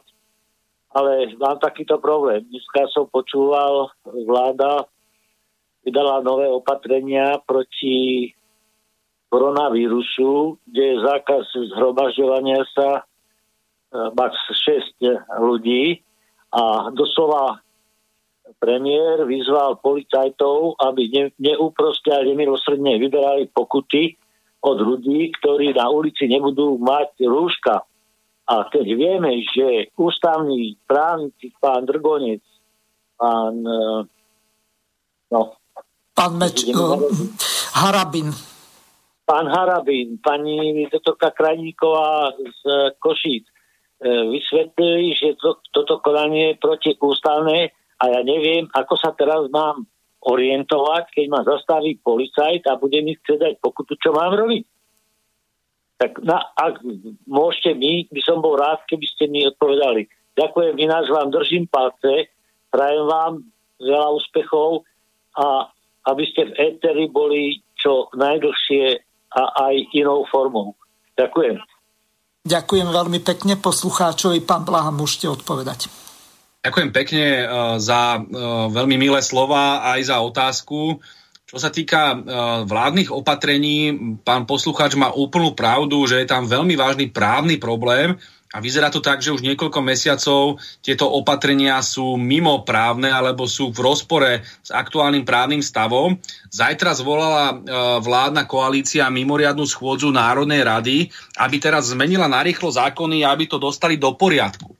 Lenže tým, tieto zákony nech to urobia akokoľvek, nebudú platiť spätne, lebo neexistuje možnosť retroaktivity a tým pádom sa dostávame do neuveriteľného stavu, že pokiaľ všetci tí poškodení, ktorí boli doteraz e, nejakým spôsobom limitovaní vo svojej, povedzme, ekonomickej činnosti, lebo museli zatvárať prevádzky a podobne, tak tí všetci môžu teoreticky žalovať vládu uh, Igora Matoviča a môže tu byť veľký, veľký problém pre uh, Slovensko ako taký. Teraz ďalšia, a budeme sa na to samozrejme pýtať, ale máme tu ďalší problém, ktorý sa týka konkrétne toho zákazu zhromažďovania maximálne 6 ľudí. Samozrejme je veľmi cynické a až bezočivé, čo hovorí Igor Matovič a ďalší, keď chcú nasadzovať na ľudí policajtov takýmto brutálnym spôsobom, pretože Jedna vec je problém s rúškom, ale uh, tie sa dajú vyriešiť aj slovne a nie je nevinutné pri, uh, prichádzať okamžite k trestom a k ťažkým pokutám, ktoré môžu ľudí uh, dostať von na dlažbu. Toto sú tak nesociálne kroky, že sa mi až z toho hlava krúti. Ale viete, oni na jednej strane, keby povedali, že chápeme, že je tu takáto vážna situácia a vnímame, že teraz musíme obmedzovať, povedzme, právo na zhromažďovanie, tak potom musia povedať aj to B že tí ľudia sa zhromažďujú a idú protestovať kvôli tomu, čo táto vláda robí. Takže oni by mali mať teraz morálnu povinnosť a zmraziť a zrušiť všetky svoje opatrenia, ktoré išli proti ľuďom. To znamená, že v sociálnej oblasti napríklad je to otázka 13 dôchodkov. Tak oni zrušia 13 dôchodok a nahradia ho nejakou sociálnou dávkou v polovičnej alebo tretinovej výške a tvária sa, že ľudia nemajú právo protestovať. Oni ľuďom zoberú minimálnu mzdu e, v tej výške, ako ju prijal smer a znížajú o celkovom objeme o miliardu eur a oni sa tvária, že odbory nemajú právo protestovať. Oni idú teraz deťom, tým najbiednejším deťom zobrať obedy zadarmo a de facto tým dostávajú do veľmi zlej situácie aj samozprávu, ktorá medzi tým nakúpila všetky tie jedálne a všetky tie stroje na to, aby, alebo prístroje, ktoré aby mohla, mohli vyvárať deťom, aby im konečne dali jedno teplé jedlo, jedlo denne každému, tak toto idú zrušiť a oni sa čudujú, že ľudia chcú protestovať. No, ľudia chcú protestovať kvôli takýmto nesociálnym krokom vlády, ale pokiaľ vláda chce obmedzovať protesty, tak nech povie, že tieto kroky zmrazuje, že tieto kroky proste nezavedie, až kým ľudia nebudú mať opätovne demokratické práva a aké majú nárok podľa ústavy. To by bolo fér. Ale za daných okolností to je vlastne de facto akoby zamienka. Vláda sa bojí protestov a tak obmedzuje e, právo na zhromažďovanie a de facto si tu zavádza akékoľvek reformy, akékoľvek neoliberálne nezmysly, akékoľvek ožobračovanie ľudí a s tým jednoducho nemôžeme súhlasiť. Mňa aj veľmi zaujíma, čo sa bude diať teraz o pár dní, 17. oktobra je tu pripravovaný a organizovaný cez sociálne siete o veľký protest proti vláde Igora Matoviča. Teraz uh, do toho sa zapájajú, či už sú to športoví fanúšikovia, športovci, kultúrnici a všetci tí ľudia, ktorí sú nespokojní so sociálnymi a ekonomickými opatreniami vlády, lebo tie sú neuveriteľne drakonické, tak tí teraz pôjdu protestovať. A zoberte si, dajme tomu, že sa tam zíde a dajme tomu po týchto opatreniach menej, tak 100, 200, 300 ľudí a teraz tí 300 ľudí tam začne policia rozháňať, lebo tam môže byť maximálne 6 ľudí. Čo z toho bude? A teraz si predstavte, že platí núdzový stav. Za núdzového stavu, či sa nám to páči alebo nie, platia drakonické trestné sadzby aj na úplne obyčajné, neškodné trestné činy. Keď niekto ukradne čokoládu, ako sa to stalo nejakomu pánovi vo zvolenie, tak môže ísť na 10 až 15 rokov do basy podľa núdzového stavu. To znamená, pokiaľ by sa teoreticky stalo, že tam bude, dojde nejakej potýčke na tej piatkovej demonstrácii, policia bude násadená veľmi tvrdo a brutálne, začne tam látiť ľudí, dajme tomu, ľudia sa budú brániť alebo sa nejakým spôsobom nevyhnú nejakému opätovaniu, tak okamžite idú na doživote do basy podľa núdzového stavu. Takáto situácia hrozí, ale potom sa už nehrajme na demokraciu.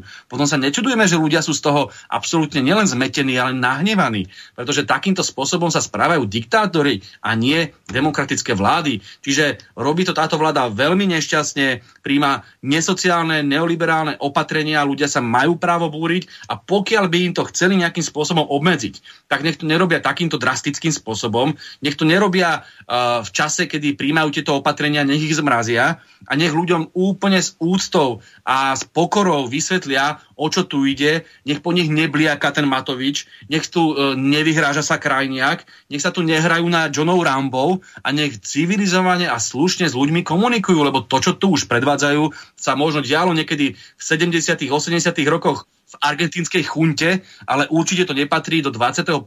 storočia do Európskej únie. To je úplný nonsens. Takže ďakujem pekne za otázku. Pán poslucháč, ešte chcete doplniť otázku, lebo v opačnom prípade vám zruším telefon, aby sa mohli dovolať aj ďalší poslucháči? Ešte by som mal doplňujúcu otázku, lebo pri tejto odpovedi, ktorú som dostal od pána Blahu, ma napadá jedna vec, či vláda úmyselne nerobí takéto veci, aby naozaj vyprovokovala takéto nepokoje v štáte a mala dôvod na e, radikálny zásah a dôsledok toho si neviem ani len domyslieť, lebo to vyzerá veľmi čierne. Ďakujem. Ďakujem veľmi pekne. No, ja dúfam, že vláda až takto ďaleko nezajde, ale keď sa nad tým zamýšľate všeobecne, tak eh, a toto má pravdu úplnú Robert Fico, ktorý to často opakuje. Vždy vojny, pandémie a takéto uh, krízové situácie najviac vyhovujú silným a mocným vládám, diktatúram, ktoré sa snažia zasiahnuť do slobody ľudí a toto je úžasná zámienka na to, aby to robili. Či už je to vojna, prírodná katastrofa alebo pandémia, tak vlády tohto typu, a keď tam máte človeka, ako je typ, typologický Igor Matovič, ktorý má zjavne aj mentálny problém sám so sebou, no tak ten veľmi rýchlo uveril v nejakého me, nejaký mesiášsky komplex a myslí si, že teraz v mene záchrany toho, čo si on predstavuje Slovenska, tak je ochotný tu teraz aj uh, zatvárať ľudí, oberať ich o slobodu. To sú práve tí uh, veľmi nevyspelí a nevyrovnaní jedinci, ktorým v zadaných okolností sú veľmi nebezpeční pre svoje okolie. No ale takáto vláda, keď má zrazu takúto neobmedzenú moc, to je hrozba pre národnú bezpečnosť.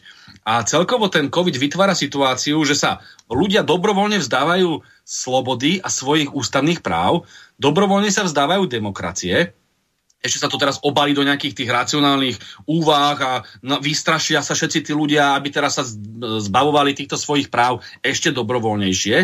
Toto je politický, politický dosah, konsekvencia. To znamená, štát sa stáva menej demokratickým, stáva sa totalitným alebo autoritárským. A nikomu to zrazu nevadí, lebo COVID. Dobre. V ekonomike sa deje čo? Tie isté procesy. Korporácie, ktoré sú dostatočne silné, dokážu prežiť aj tieto ekonomické šoky. Ale malí a strední podnikatelia, živnostníci, majiteľia reštaurácií, majiteľia posilovní a podobne, tí okamžite zahučia. Tí sú zlikvidovaní a buď ich požerú tie obrovské korporácie, alebo im e, de facto sa zbavujú konkurencie tieto obrovské korporácie. Čiže komu vyhovuje celý tento proces? Zase tým najbohatším, najmocnejším korporáciám, bankám a väčšinou sú tieto korporácie vlastnené v zahraničí nadnárodnými e, koncernami. Čiže zase tu máte aj politicky, aj ekonomicky sa dostávame do situácie, že sa tu príjmajú neuveriteľné rozhodnutia, ktoré sú proti demokracii, proti sociálnym a tým slabším, proti sociálnym právam tých slabších a potom ešte do tretice máte typické opatrenie každej vlády. Musíme teraz šetriť, musíme teraz uh, osekávať seniorov, osekávať rodiny, osekávať najchudobnejších robotníkov, dokonca ešte aj obedy deťom zoberieme v mene boja uh, proti pandémii. Čiže oni dokonca ešte aj neoliberálne reformy idú robiť v mene boja proti covidu. A takže vďaka covidu dneska môžu tu vytvárať taký latentný fašizmus v politike. Vďaka covidu tu môžu vytvárať neoliberálny režim v ekonomike a korporácie ovládnu všetko. A vďaka covidu tu môžu robiť také veci, ktoré by si nedovolil ani Ludovít Kaník za Durindovej vlády. Toto je výsledok covidu. A jasné, že sa potom ľudia bránia a pýtajú sa, komu pre Boha táto pandémia vyhovuje a či je naozaj legitímne, aby takéto svinstvá robili s prepačením. Napísal nám poslucháč Roman, ktorý sa vás pýta. Chcem sa opýtať hostia, či je možné viesť republiku bláznom v zátvorke Matovičom. Opatrenia sú neplatné a on sa správa ako blázon a vyhráža sa ľuďom. Zle sa nám žije v takejto krajine. Ďakujem a pozdravuje Roman. Tak a ja sa pýtam, ten, ten človek je zjavne duševne nespôsobilý a to vidí každý. Ako Igor Matovič naozaj na to nemá. Psychicky na to nemá. Ale aj tá zbabelosť je neuveriteľne urážajúca. Po tom, čo sme zažili na čele štátu takých štátnikov, ako teraz, či sa súhlasíte alebo nesúhlasíte s názormi, tak to boli štátnici, či už to bol Gustav Husák z Lavice, alebo Milan Hoďa z Pravice, alebo to boli uh, neskôr ďalší lídry. No boli to nejakí, alebo Alexander Dubček a tak ďalej. Takéto osobnosti v dejinách sme mali. 20. storočia, už nehovoria o uh, Jozefovi Miloslavovi Hurbanovi, Ludovitovi Štúrovi a ďalších obrovských osobnostiach našich dejín. A nakoniec slovenský národ v 21. storočí v roku 2020 vyprodukuje toto trnavské čudo s prepáčením, človeka, ktorý nemá sebavedomie, vzdelanie, dokonca ešte aj svoju diplomovú prácu odpísal a človek, ktorý nemá ani odvahu príjmať zodpovednosť. Ako je možné, že takýto človek sa postaví pred národ a začne mu nadávať za to, že čo on spáchal? Tak Celé leto premárnili v príprave na druhú vlnu. Absolútne nič nepripravili. Nikomu nič nedali, nedávali ľuďom pomoc a peniaze v čase, kedy zatvárali podniky a tí ľudia jednoducho padali na ústa. A on, Gormatovič, v tejto chvíli sa postaví pred národ Najskôr sa začne vyhovárať na bývalú vládu, ktorá už dávno nevládne. Vyho- vyhovára sa na Roberta Fica, ktorý tu už dva roky nevládne. Vyhovára sa na uh, pendlerov. Potom sa vyhováral, myslím, že dokonca na nejakého pána z Prievidze, si pamätám. A nakoniec to skončilo tak, že za to môže celý národ, všetci Slováci, lebo sme múdro, nebudem pokračovať v tom fekálnom výraze, sme proste takí a onakí, nadáva celému národu toto je tak detinské a tak pubertálne, že ja už na to naozaj nemám slov. A dneska po celom tomto o, cirkuse nakoniec zistí, že za všetko zlo teda nemôže ani ten Robert Fico, ani tá opozícia, ani tí ľudia, ale môže za to Richard Sulík, jeho koaličný partner. To je bombové. Čiže Richard Sulík je dneska t- tá personálnom grata, nadáva mu ako malému chlapcovi, prefackáva ho v priamom prenose. Sulík ten tam iba čuší ako vož pod chrastou. Je to tak nedôstojné celé tak namiesto toho, aby sme mali pevnú, solidnú vládu, ktorá tu má nejaké e, rozumné e, vyjadrenia a snaží sa ľuďom vysvetliť. Všimnite si, ako to je v iných krajinách. Tak v Číne tam je nejaká prirodzená autorita tej vlády, to znamená, ľudia chápu, že niečo je treba urobiť, aby sa nejakým spôsobom e, bojovalo proti vírusu ale v tejto vláde jednoducho nemôžete dôverovať. Toto je otázka dôvery. Takisto to vidíte, že aj v Nemecku to nejako funguje, funguje to nejako v Belgicku, lebo tam majú solidné, normálne vlády, ktorým ľudia ako tak dôverujú a nie je takéhoto blázna na čele. No a keď máte blázna na čele, tak logicky sa pýtate, a teda platí to, neplatí to a chceme takéto niečo, nechceme? No logicky, lebo každý týždeň máte nové opatrenia, oni sami sa hádajú, sami ukazujú verejnosť, že sú absolútne neschopní a absolútni diletanti No a potom logicky im nedôverujete. Prečo by mal dospelý človek dôverovať premiérovi, ktorý sa správa ako decko, ktorý si nevedel napísať ani diplomovku a nemá ani legitímnu vysokú školu, človek, ktorý nemá vzdelanie, človek, ktorý nemá odvahu, človek, ktorý nemá zjavne rozum a ani pod kontrolou svoje emócie a vyplakáva tam ako uh, mláhle dieťa, tak takémuto človeku ako dospelý, dospelý občan jednoducho nedôverujete. A v tejto situácii dneska sme. Čiže ja mám veľké obavy o Slovensko v tejto fáze. My potrebujeme normálneho lídra a nie krikluňa. Normálneho lídra, ktorý sa postaví a povie, prepačte národ, ospravedlňujeme sa za chyby, ospravedlňujeme sa za situáciu, v aké sme sa ocitli a poďme to spoločne riešiť. Zavolám si okrúhly stôl, zvolám okrúhly stôl, zavolám si odborárov, priemyselníkov, vedcov, kľudne aj církvy, kľudne opozíciu, zavolám si všetkých, vytvorím nejakú národnú uh, vládu národného zmierenia, snažím sa vysielať zmierlivé pokyny alebo zmierlivé postoje voči verejnosti a jednoducho nebudem takýmto spôsobom nadávať a rozoštvávať slovenskú verejnosť. Toto robí Igor Matovič a pokiaľ takto bude pokračovať, tak na Slovensku hrozí občianská vojna. Reálne na Slovensku hrozí občianská vojna. No toho by som sa nechcel dožiť, a najmä po tom, čo povedal Boris Kolár.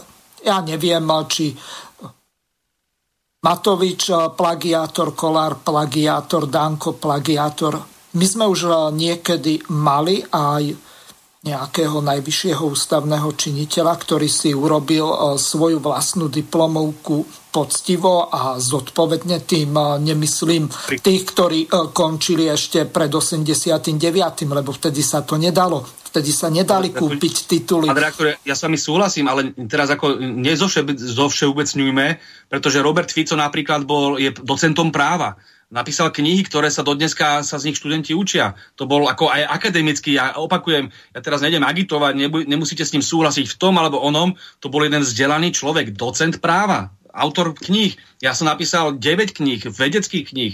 Uh, každý z tých doterajších predsedov vlád mali aspoň aké také vzdelanie, aspoň aké také moresy a mnohokrát to boli naozaj veľmi vyspelí, akademicky vyspelí ľudia. A zrazu tu máte naozaj dvoch najvyšších ústavných činiteľov, Igor Matovič a Boris Kolár, ktorí sú zjavní podvodníci, ktorí plagiovali svoje práce, ešte aj minister školstva je z toho podozrivý. Teraz uh, sa dozvedáme takéto veci o pomaly polovici poslaneckého uh, zboru uh, vládnej koalície a vidíte tam, že tí stádovi to stlačajú tie gombiky a vôbec pritom ani nerozmýšľajú, že to proste stiahali z ulice len tak, hoci koho. A potom to tak vyzerá. A dneska títo ľudia ovládajú štát. A ja sa tohto veľmi bojím, pretože keby sme tu boli v čase nejakej konjunktúry, tak si to možno niekto až tak nevšimne. A mohol by Matovič vyvreskovať a robiť namiesto politiky ten svoj marketing a chodil by sa fotiť pred počiatkovú vilu, lebo to je ten najväčší problém. Mimochodom, počiatková vila stále stojí a stále nie je majetkom štátu, aby ľudia nezabudli. No ale takýmto spôsobom on robí politiku. V čase konjunktúry a ekonomického rastu by to možno fungovalo, ale keď tu čelíte obrovskej ekonomickej kríze kvôli ich opatreniam, tak v tejto fáze očakávate pevného, normálneho lídra. A namiesto toho máme jednoho primárne obyčajného, regulárneho šaša. A toto je vážny problém pre Slovenskú republiku. Opakujem, a ak ho má kontrolovať Boris Kolár, ktorý je e, z minulosti známy svojimi mafiánskymi kontaktmi a nulovou morálkou, ak ho má kontrolovať strana, trojpercentná strana za ľudí, ktorá má legitimitu asi ako plnotučné mlieko, lebo nemá viac percent ako toto mlieko, alebo strana Richarda Sulíka, ktorý keď sa len ozve s iným názorom, tak ho okamžite označujú za sabotéra a za dobreženie vraha, no tak potom sme skončili. Potom nie je šanca, lebo s opozíciou sa nerozprávajú, opozíciu kriminalizujú a kto im pre Boha má konečne prehovoriť do duše? Protesty ľudí? No to tiež zakázali. Tak akým spôsobom sa majú konečne dostať e, do normálu? Veď im to jednoducho nie je možné ani uh, ľudsky povedať. Čiže ja úplne rozumiem tej emócii, ktorú majú ľudia. Sám som veľmi nahnevaný z toho, čo Igor Matovič robí a pevne verím, že aj našou opozičnou parlamentnou aktivitou, aj našimi uh, nejakými spôsobom kritikou na sociálnych sieťach, v médiách, ale aj na uliciach, pokiaľ nebudú zatvárať ľudí, dokážeme príjmeť túto vládu nie k tomu, aby bola civilizovaná, lebo to nedokáže, ale aspoň k tomu, aby neubližovala Slovensku a slovenskému národu až tak, ako to robí teraz. Boris Kolár a tá jeho ukážka z pred troch rokov. My si uvedomujeme, že na Slovensku je silný extrémizmus. Absolutne si to uvedomujeme a je to katastrofa. Na Slovensku sa extrémne, ale extrémne kradne, extrémne sa okradajú občania a toto vyvoláva tú nevôľu. Viete, keby tento extrémizmus na Slovensku nebol, Marian Kotleba nestane do parlamentu. Keby nebol tento extrémizmus, Boris Kolár nikdy nebude v politike. A viete prečo? Lebo by to nemusel urobiť a nemusel by tam ísť. To znamená, kritizujete štandardné politické Samozrejme, hm. samozrejme. A teraz poviem druhú o tej ekonomike. Pozrite sa. Ja, my sme tu napočúvali našich predrečníkov, premiéra, všetci, akí sú spokojní, aké máme výsledky. Dokonca už robí aj videjko, pán premiér, trapné s pánom Kažimírom, kde nám rozprávajú, akú miliardu niekde ušetrili. A my sme predložili teraz pred dvomi dňami Petra Krištúfko a zákon kde sme o rodičáku, aby sme zvýšili tým matkám, ktoré ostávajú s deťmi do troch rokov, aby sme im zvýšili a vyrovnali tú hranicu na 280 eur. Čo myslíte, čo spravila táto sociálna vláda? Majú miliardu. Myslíte, že to podporili? No nie. Zhodili to zo stola. To znamená, že ani nezrovnoprávnili tie matky, ktoré majú deti do troch rokov. Toto nám zmietli zo stola. A rozprávajú, jak sa tu dobre žije. Viete, ja vám niečo poviem. Viete, kedy ľudia budú cítiť, že sa dobre žije, keď to budú cítiť na vlastných peňaženkách a na vlastnom živote. A oni to necítia. Poz- ja, ja vám ukážem jeden krásny graf. Môžeme sa pozrieť, aká časť HDP ide zamestnancom a firmám v e, Európskej únii. V Nemecku 51%, v Slovensku 49% a Slovenskej republiky 38%. Ale čo je najdôležitejšie, aby som povedal, produktivita práce. Produktivita práce v Nemecku je 106% Európskej únie. Na Slovensku je 83,2 a v Slovensku je 81%. Zoberte si, že my máme produktívnejší sme ako Slovinci. A keď si teraz porovnáte, aké sú mzdy, aké sú platy, v Slovensku je 804 eur minimálna mzda a majú nižšiu produktivitu ako my. A pozrite sa, kde sú Slováci na 435. Pozrite sa na priemernú mzdu v čistom. Nemci majú 2200 a majú 106 produktivitu. Slovinci majú 1100 eur, my máme 700. To znamená, že z toho jasne vyplýva, z toho jasne vyplýva, že tu niekto okrada tých ľudí. A keď si teraz zoberiete, jak sa tie peniaze potom rozdeľujú z HDP, tak si zoberte, že firmám ostáva na Slovensku 52%, v Slovensku iba 37 a v Nemecku 39. A pozrite sa, čo je na Slovensku. Na Slovensku dávame ľuďom, zamestnancom 38%. Mm. Takže ja keď tu počúvam tieto nezmysly od pána premiéra, jak sa nám fantasticky darí, tí ľudia to necítia dole. Veď sme uvrhli 900 tisíc, že najnovšie číslo 900 tisíc ľudí je na hranici chudoby. Je ohrozený chudobou. Máme tu 3,5 milióna exekúcií. Tí ľudia sú v exekučnej, finančnej, proste také tom, tom otroctve. A keď toto nebudeme riešiť, zbytočne im tam budeme rozprávať, jak sa nám darí. No houby sa nám darí. Fakt, naozaj. Nech si skutočne e, zhodnotia a povedia si, že čo im lepšie vyhovuje. Môžu sa vybrať, že je to pluralita. Že či im radšej, radšej vyhovuje ten štandardný typ politika, ktorý tu na vidíme 25 rokov, má za sebou a dokonca sú to stále tí istí oligarchovia. Krmi tých oligarchov, potom jedna kauza strieda druhú, nadspe si vrecko, potom ich klame, dokonca ešte začne moralizovať. Ale potom tu nám máme ten neštandard, no, ktorý mm. proste úplne ešte funguje. Ja môžem povedať za seba, že veľa ľudí so mnou môže súhlasiť, môže so mnou aj nesúhlasiť, ale jednou vecou si môžu byť všetci istí, že keď raz niečo slúbim, tak to dodržím. Viete, ja nemám čo skovávať, ja, ja netajím ani svoj súkromný život. Všetci vedia, že mám neštandardnú rodinu, že mám kopec detí, vedia môj vzťah k ženám. Ja sa tým netajím, ale ja som tých ľudí nikdy neoklamal.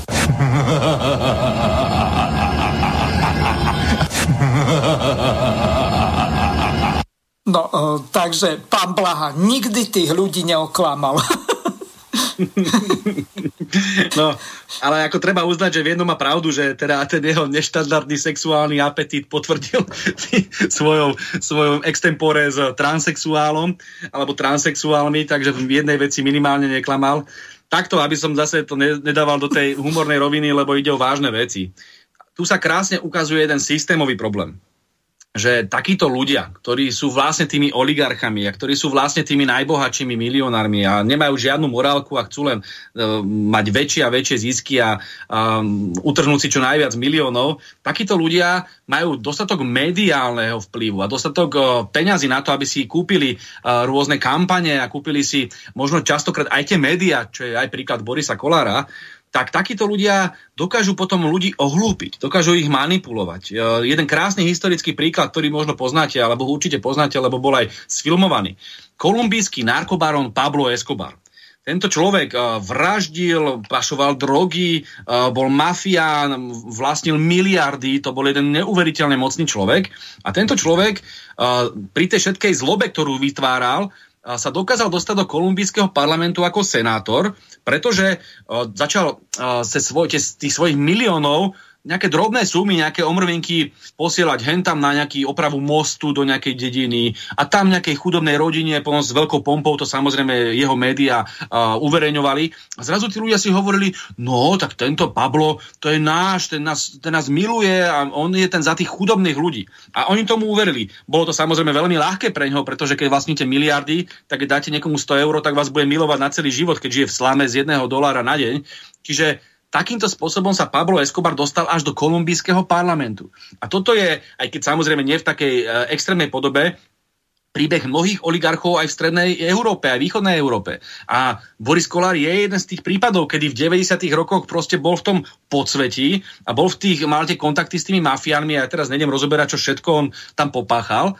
A to zjavne nemôže robiť človek, ktorý má v poriadku morálku. To jednoducho nie je možné.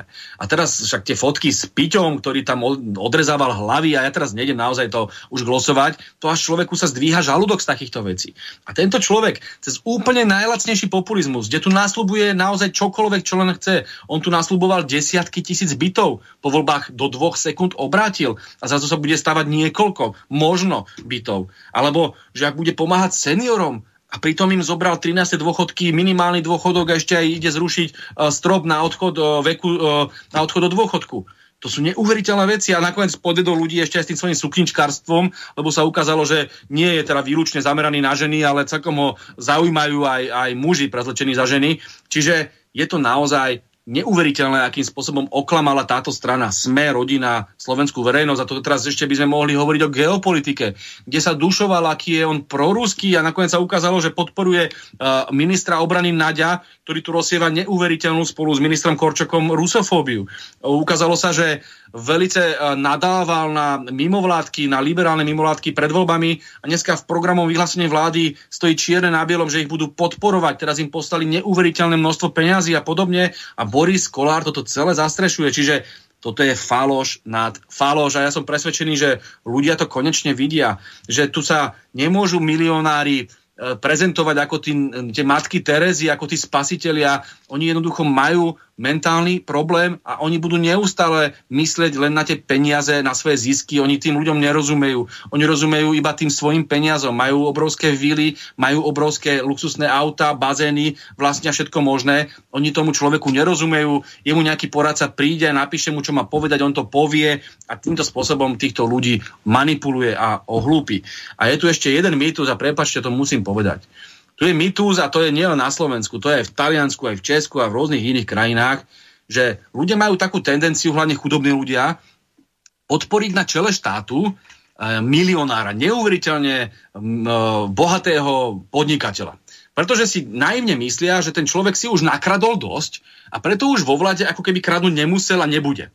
Len to je úplne nepochopenie mentality týchto ľudí keď ste podnikateľ, veľmi bohatý milionár, hlavne v tomto prostredí, ktoré funguje veľmi neštandardne v ekonomických vzťahoch a pokiaľ nejakým spôsobom nepodvádzate, tak jednoducho nemôžete mať tie miliardy, alebo je to len skôr výnimkou tak takýto človek jednoducho neprestane myslieť na to, že si chce urvať len preto, že sa dostane do vlády.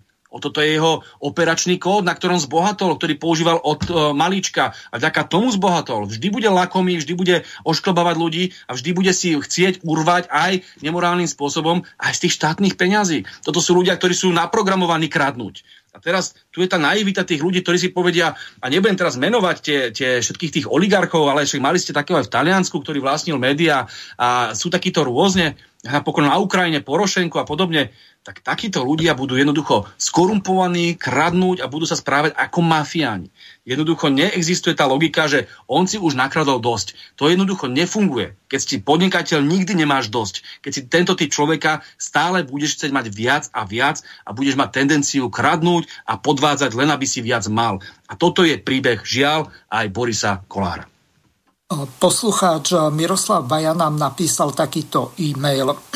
Ja by som sa veľmi rád spýtal pána Blahu na vyhlásenie núdzového stavu. V čom spočíva tá núdza, kvôli ktorej sa vyhlásil núdzový stav? pretože mne z dostupných informácií vyplýva, že jediná núdza je v tom, že sa nestihľajú dohľadávať osoby, ktoré boli v kontakte s pozitívne testovanými ľuďmi na nový koronavírus.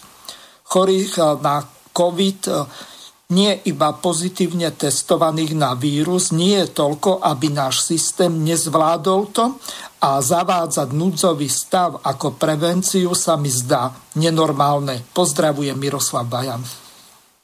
To je, mne to niekedy pripomína uh, tú teóriu preemptívnej alebo preventívnej vojny, ktorú mali americkí jastrabí, že síce si nás, uh, síce nás Irak nenapadol, ale teoreticky by nás napadnúť mohol a tak ho napadníme my.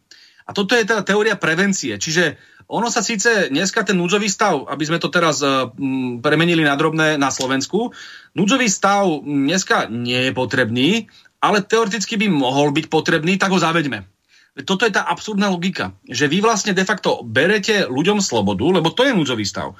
Vy im beriete slobodu, vy môžete zobrať demokratické práva, vy ich môžete nejakým spôsobom ďaleko dramaticky viacej utláčať, a vy to robíte preventívne a takto to nejakým spôsobom legitimizoval aj predseda vlády.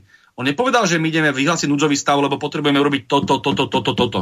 On povedal, že my vlastne nejdeme urobiť nič, ale je tu tá hrozba, že to kedykoľvek urobiť môžu. Oni kedykoľvek môžu kamkoľvek poslať armádu na ľudí. Oni kedykoľvek môžu ohroziť vlastníctvo ľudí. Oni môžu rozdávať, a nie že môžu, dokonca musia rozdávať drakonické tresty, lebo takto zákon predpokladá o núdzovom stave.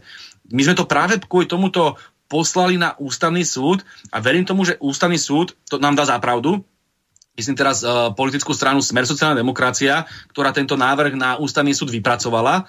Jednoducho my sa na tú právnu, na ten právny amatérizmus nemôžeme viac pozerať. Ale to nie je otázka iba tohto núdzového stavu. U nich je to uh, spôsob roboty, spôsob práce, úplne bežnej práce. Však zoberte si, ako príjmali špiclovací zákon.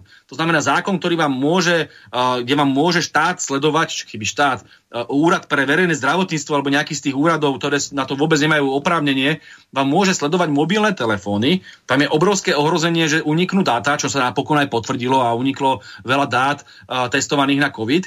A teraz Oni dostali možnosť trekovať vaše mobily. To znamená špehovať, kde sa nachádzate, s kým sa nachádzate, čo je pre každú tajnú službu a pre všetky možné uh, mafie úžasný spôsob, ako, ako zisťovať o vás maximum a zneužívať tieto informácie. A oni si tento špiclovací zákon prijali. My sme ho napadli na ústavnom súde, takže ho museli potom naprávať. Napriek tomu si ho v nejakej oklieštenej podobe prijali a ten dneska funguje, ale oni ho nevyužívajú.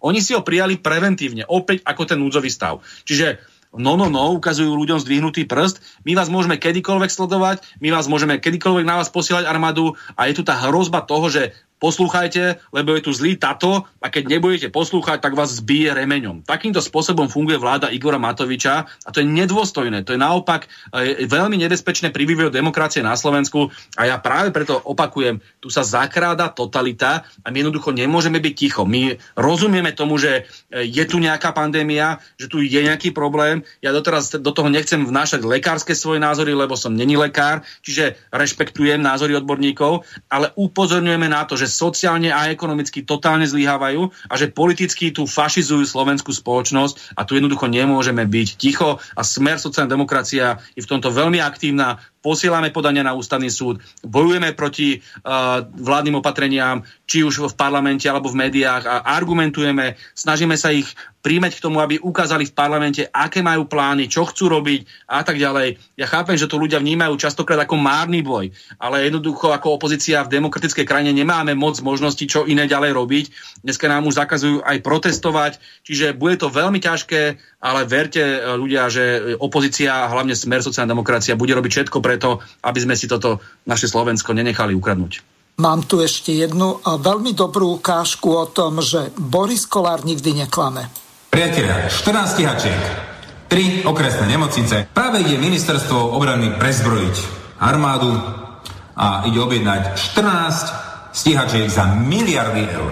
Jedna jediná stíhačka má hodnotu troch špičkovo vybavených okresných nemocníc. Takže keď niekedy uvidíte nad hlavou preletieť F-16, tak si predstavte, že hore vám letia tri špičkovo vybavené okresné nemocnice, ktoré tak veľmi dnes ľuďom v tých regiónoch chýbajú. A tak ľudia po nich volajú. Prečo robíme týmto spôsobom? Prečo sa takto prezbrojuje? Prečo sa to e, investuje takéto obrovské peniaze? Nás mrzí, že to robia pod kepienkom utajenia. Aby ľudia nevedeli, čo sa deje. Aby to zakryli to vojenskými uh, utajeniami. Ľudia sa nevedia dopátrať k tomu, prečo. Prečo toľko kusov, prečo toľko peňazí. A tým pádom strácajú dôveru voči ministerstvu obrany a voči štandardným politikom, ktorí tu nás dneska vládnu. Fakt, naozaj, my si skutočne e, zhodnotia a povedia si, že čo im lepšie vyhovuje. Môžu sa vybrať, že je to pluralita. Že či im radšej, radšej vyhovuje ten štandardný typ politika, ktorý to tu nám vidíme 25 rokov, má za sebou a dokonca sú to stále tí istí oligarchovia. Krmí tých oligarchov, potom jedna kauza strieda druhú, nadspe si vrecko, potom ich klame, dokonca ešte začne moralizovať, alebo potom tu nám máme ten neštandard, no, ktorý mm. proste úplne ešte funguje. Ja môžem povedať za seba, že veľa ľudí so mnou môže súhlasiť, môže so mnou aj nesúhlasiť, ale jednou vecou si môžu byť všetci istí, že keď raz niečo slúbim, tak to dodržím. Viete, ja nemám čo skovávať, ja, ja netajím ani svoj súkromný život. Všetci vedia, že mám neštandardnú rodinu, že mám kopec detí. Vedia môj vzťah k ženám. Ja sa tým netajím. Ale ja som tých ľudí nikdy neoklamal. E, počúva tu nezmysly, že ideme vypovedať teraz nejaké stíhačky americké. To rozhodne nie sme ju podpísali s ruskými migmi, tak budem za to, aby to boli ruské migy. Je teraz podpísaná zmluva s americkými F-16, do tak budú to americké F-16 a nikto do toho nebude vstupovať nebude to spochybňovať. Ale ja som tých ľudí nikdy neoklamal. Takže to je Boris Kolár, ktorý nikdy nikoho neoklamal. Nakoniec Kočner mu to nandal na tej tlačovke, ale ešte jedna ukážka. Igor Matovič, toto nedokážem pochopiť, ako potom, čo precitol, tak dosadil si tam Naďa. Precitol som z toho, že USA sú garantom bezpečnosti a záruky medzinárodnej stability. Podľa môjho názoru USA sú dnes chaos svetovej politiky a nie jej majakom. Uvedomujem si, že toto je zásadný rozdiel voči tomu, s čím ma ľudia do parlamentu volili. No tak uh, máme jasné, mali sme tu Globsek, uh, mali sme tam prezidentku, uh, zrejme neviem, nesledujem, či tam bol aj Matovič, ktorý precitol alebo neprecitol, to ťažko povedať, ale skúste toto komentovať, lebo tí ľudia už majú v tom chaos, hokej alebo akokoľvek to nazvem. Viete čo, títo ľudia sú schopní povedať čokoľvek pred voľbami a myslím si, že ľudia by mali byť veľmi ostražití do budúcnosti a rozmýšľať na to, či niekomu uveria. Pretože keď Igor Matovič rozpráva, presne ste to pomenovali, že Amerika už odrazu nie je garantom svetového mieru a teraz hraje na city tým ľuďom, lebo ľudia vidia, čo pácha Amerika vo svete a povedia si, no tak však ten Matovič to myslí dobre. A ako náhle príde do vlády, tak si na post ministra zahraničných vecí dá toho najservilnejšieho proamerického uh, politika Ivana Korčoka. A na čelo obrany uh, postaví Jaroslava Naďa, zbrojného lobbystu, ktorý miluje Ameriku, ako kedysi uh, najodanejší súdruhovia na politbíre milovali sovietský zväz. Tak takíto ľudia dneska tvoria zahraničnú politiku a potom to tak aj vyzerá že tu oni vytvoria v čase, kedy tu zúri pandémia, kedy tu ľuďom zakazujú vôbec výjsť von pomaly, tak oni si tu spravia militaristickú prozápadnú konferenciu Globsek o tisícoch ľudí, kde si potrebujú zanadávať na Rusko a Bielorusko. Príjmajú tu tú, uh, prepačením, uh, puťovú atrakciu alebo opičku, ktorá tu je v každej krajine vystavovaná, ako keby bola v klietke pani Tichanovsku, ktorá nemá žiadnu legitimitu v Bielorusku, nevyhrala žiadne voľby, len tam je jedna z kriklúňok na ulici, niečo ako boli naše farské a šeligovia, tak takéto niečo si oni vyťahnú a oni tu teraz príjmajú to je neuveriteľne ponižujúce, pretože títo ľudia nemajú legitimitu a vláda Slovenskej republiky jednoducho nemá právo na to, aby zobrala hociakého rolníka alebo hociakého pekára z ulice a povedala si, toto, tohto považujem za prezidenta cudzieho štátu. Je tu pre Boha nejaká charta OSN, je tu nejaký princíp národnej suverenity a toto si jednoducho dovoľovať nemôžu. To isté urobili vo Venezuele. Okamžite na pokyn Spojených štátov amerických tam prijali a uznali toho ich Guaida, toho, toho ich amerického poskoka, čo tam Američania financujú už roky. A takýmto spôsobom sa dá pokračovať. Stíhačky samozrejme, že idú ďalej. Ja som veľmi výrazne nesúhlasil s tým, čo spravila Slovenská národná strana a jej, jej nominant na čele ministerstva obrany, že sa kupovali americké stíhačky, že sa vôbec kupovali stíhačky. Tam bol ten problém to, že uh, sa zdvíhali uh, peniaze pre NATO a bolo treba niekde tie peniaze minúť a oni to dali rovno na tie americké stíhačky, čo bolo podľa mňa absolútne nepremyslené. Ale táto vláda robí to isté. To znamená, bude to ďaleko viac proamerická vláda, bude to ďaleko viac servilnejšia vláda a myslíte si, že oni postavia nejakú nemocnicu a zabudnite na to. Nemocnice tu na Slovensku stavali iba komunisti. Odtedy, čo odišli komunisti, tu žiadna nemocnica, okrem jednej jedinej, čo postavilo ministerstvo vnútra uh, za čias Roberta Kaliňaka, nikto iný nemocnicu nepostavil a môžu stokrát nadávať na komunistov. Komunisti stavali nemocnice a títo stavajú akorát banky a pakujú si vačky. A takto to bude pokračovať a som presvedčený, že ľudia precitli po šiestich mesiacoch konečne precitli a vidia, čo to tu pácha, či už Matovič, či už Kolár, či už Sulík, alebo ja teraz neviem, kto vedie tú trojpercentnú stranu, ale tá už asi nikoho nezaujíma. Títo ľudia jednoducho tak zlíhali na plnej čiare, že nie som si celkom istý, či dokážu vládnuť 4 roky, ale pevne verím, že nedo, ne, nedostanú Slovensko na úplné kolena a že sa nám podarí zbaviť Slovensko tejto nočnej mury. No tak tru, trojpercentnú stranu, tak eh, vedie bábko herečka, ktorá je nejakým eh, nešťastím eh, z hodov okolností ministerka, ktorá by mala rozdeľovať tie peniaze z Bruselu alebo minimálne na ne dohliadať.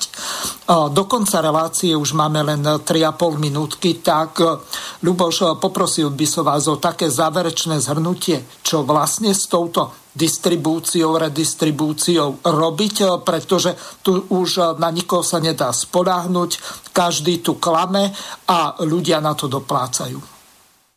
Ja som na tému sociálnej spravodlivosti a distribúcie, respektíve rozdelenia bohatstva spoločnosti napísal niekoľko vedeckých kníh. Eh, ja môžem teda poslucháčom odporučiť, pokiaľ ich tá téma zaujíma a väčšinou v týchto politických diskusiách není ten priestor na to, aby sme sa až do takej hĺbky dostali k tým filozofickým otázkám. Či už je to knižka späť Marxovi, alebo najnovšia knižka Antiglobalista, ktoré patria k tým najhutnejším.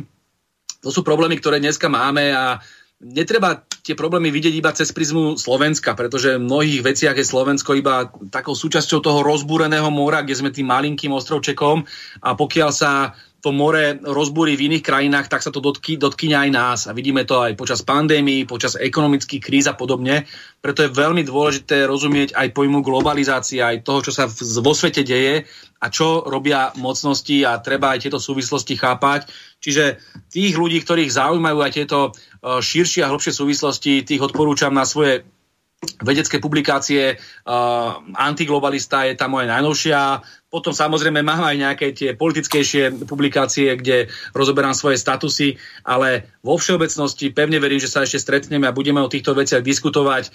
Čo môžeme v tejto fáze robiť je argumentovať, kritizovať, snažiť sa hľadať nové alternatívy, lebo ja si myslím, že už v tejto fáze každý na Slovensku vidí, že vláda Igora Matoviča alternatívou jednoducho nie je. Že je to, a teraz opakujem, nechcem agitovať. Čiže ak je niekto náhodou menej lavicový ako ja, čo teda predpokladám, že je mnoho ľudí a predpokladám, že túto diskusiu počúvajú aj ľudia e, pravicovejšieho presvedčenia, možno konzervatívnejší, možno liberálnejší, ja to teraz nejdem uh, súdiť. Uh, poďme sa o týchto veciach samozrejme baviť, poďme sa baviť o tom filozoficky, ekonomicky, politologicky. Ja som pripravený na diskusiu a na rozdiel od tejto vlády by som nikoho nezatváral za iný názor. Ale čo je dôležité, každý človek by si mal uvedomiť ten rozdiel, ktorý tu je v tej, v tej zmene, ktorá prišla, v tej kvalite tej zmeny. E, vy ste nemuseli súhlasiť s Robertom Ficom, ale to, že on technokraticky vedel vla, uh, riadiť ten štát, že mal nejakú autoritu, že to tu proste fungovalo, že tu sa nemohlo stať, že by sa nejaký plán obnovy nepripravoval, že by ministerstva odvrkovali, že, že by sa tu niekto na vláde postavil a odišiel by z vlády a podobne, že tu mal nejakú prirodzenú autoritu a že vedel riadiť tento štát a túto spoločnosť, že mal nejakú úctu a nejakú dôstojnosť. A to platí teraz reálne o všetkých premiéroch, ktorí sme tu ako tak mali, aj keď s nimi nesúhlasím v mnohých veciach, tak to bolo aspoň solidný, ako tak solidný výkon funkcie. Ale pre Boha, Igor Matovič absolútne nezvláda úplne uh, základné uh, veci na riadení štátu. A toto je ten zásadný dramatický rozdiel. A teraz nehovorím o tom, čo si myslí, čo reprezentuje, lebo on zjavne nereprezentuje nič. Ja teraz hovorím o tom, že on to nezvláda ako človek. Že je na to nepripravený, že je em- emočne nestabilný, že je racionálne absolútne mimo a že jednoducho sa správa ako rozmaznaný pubertiak a takýto človek v takýchto ťažkých časoch na čele vlády jednoducho nemá čo hľadať. Čím skôr Matovič odíde, tým lepšie pre Slovensko. Ďakujem vám veľmi pekne, Luboš. Táto relácia bola vedená takým spôsobom, aby bola zaujímavá aj pre poslucháčov, lebo začať rozoberať napríklad nejakú Steinhausovú Steinhausov systém delenia koláča, keď vieme, že liberáli si zoberú ten najväčší kus a to, čo sa pozmieta po tých tie odrobinky tak dajú ľuďom, tak to asi veľký význam nemá z toho dôvodu, že to funguje úplne chaoticky a nakoniec aj táto relácia, aj tie komentáre alebo hodnotenia a otázky našich poslucháčov, tak eh, sú naprosto jasné. Ešte raz vám veľmi pekne ďakujem, budem mi cťou, keď eh, budete hostom aj v ďalších reláciách. Prajem vám veľa úspechov v parlamente a snažte sa urobiť, koľko sa bude dať.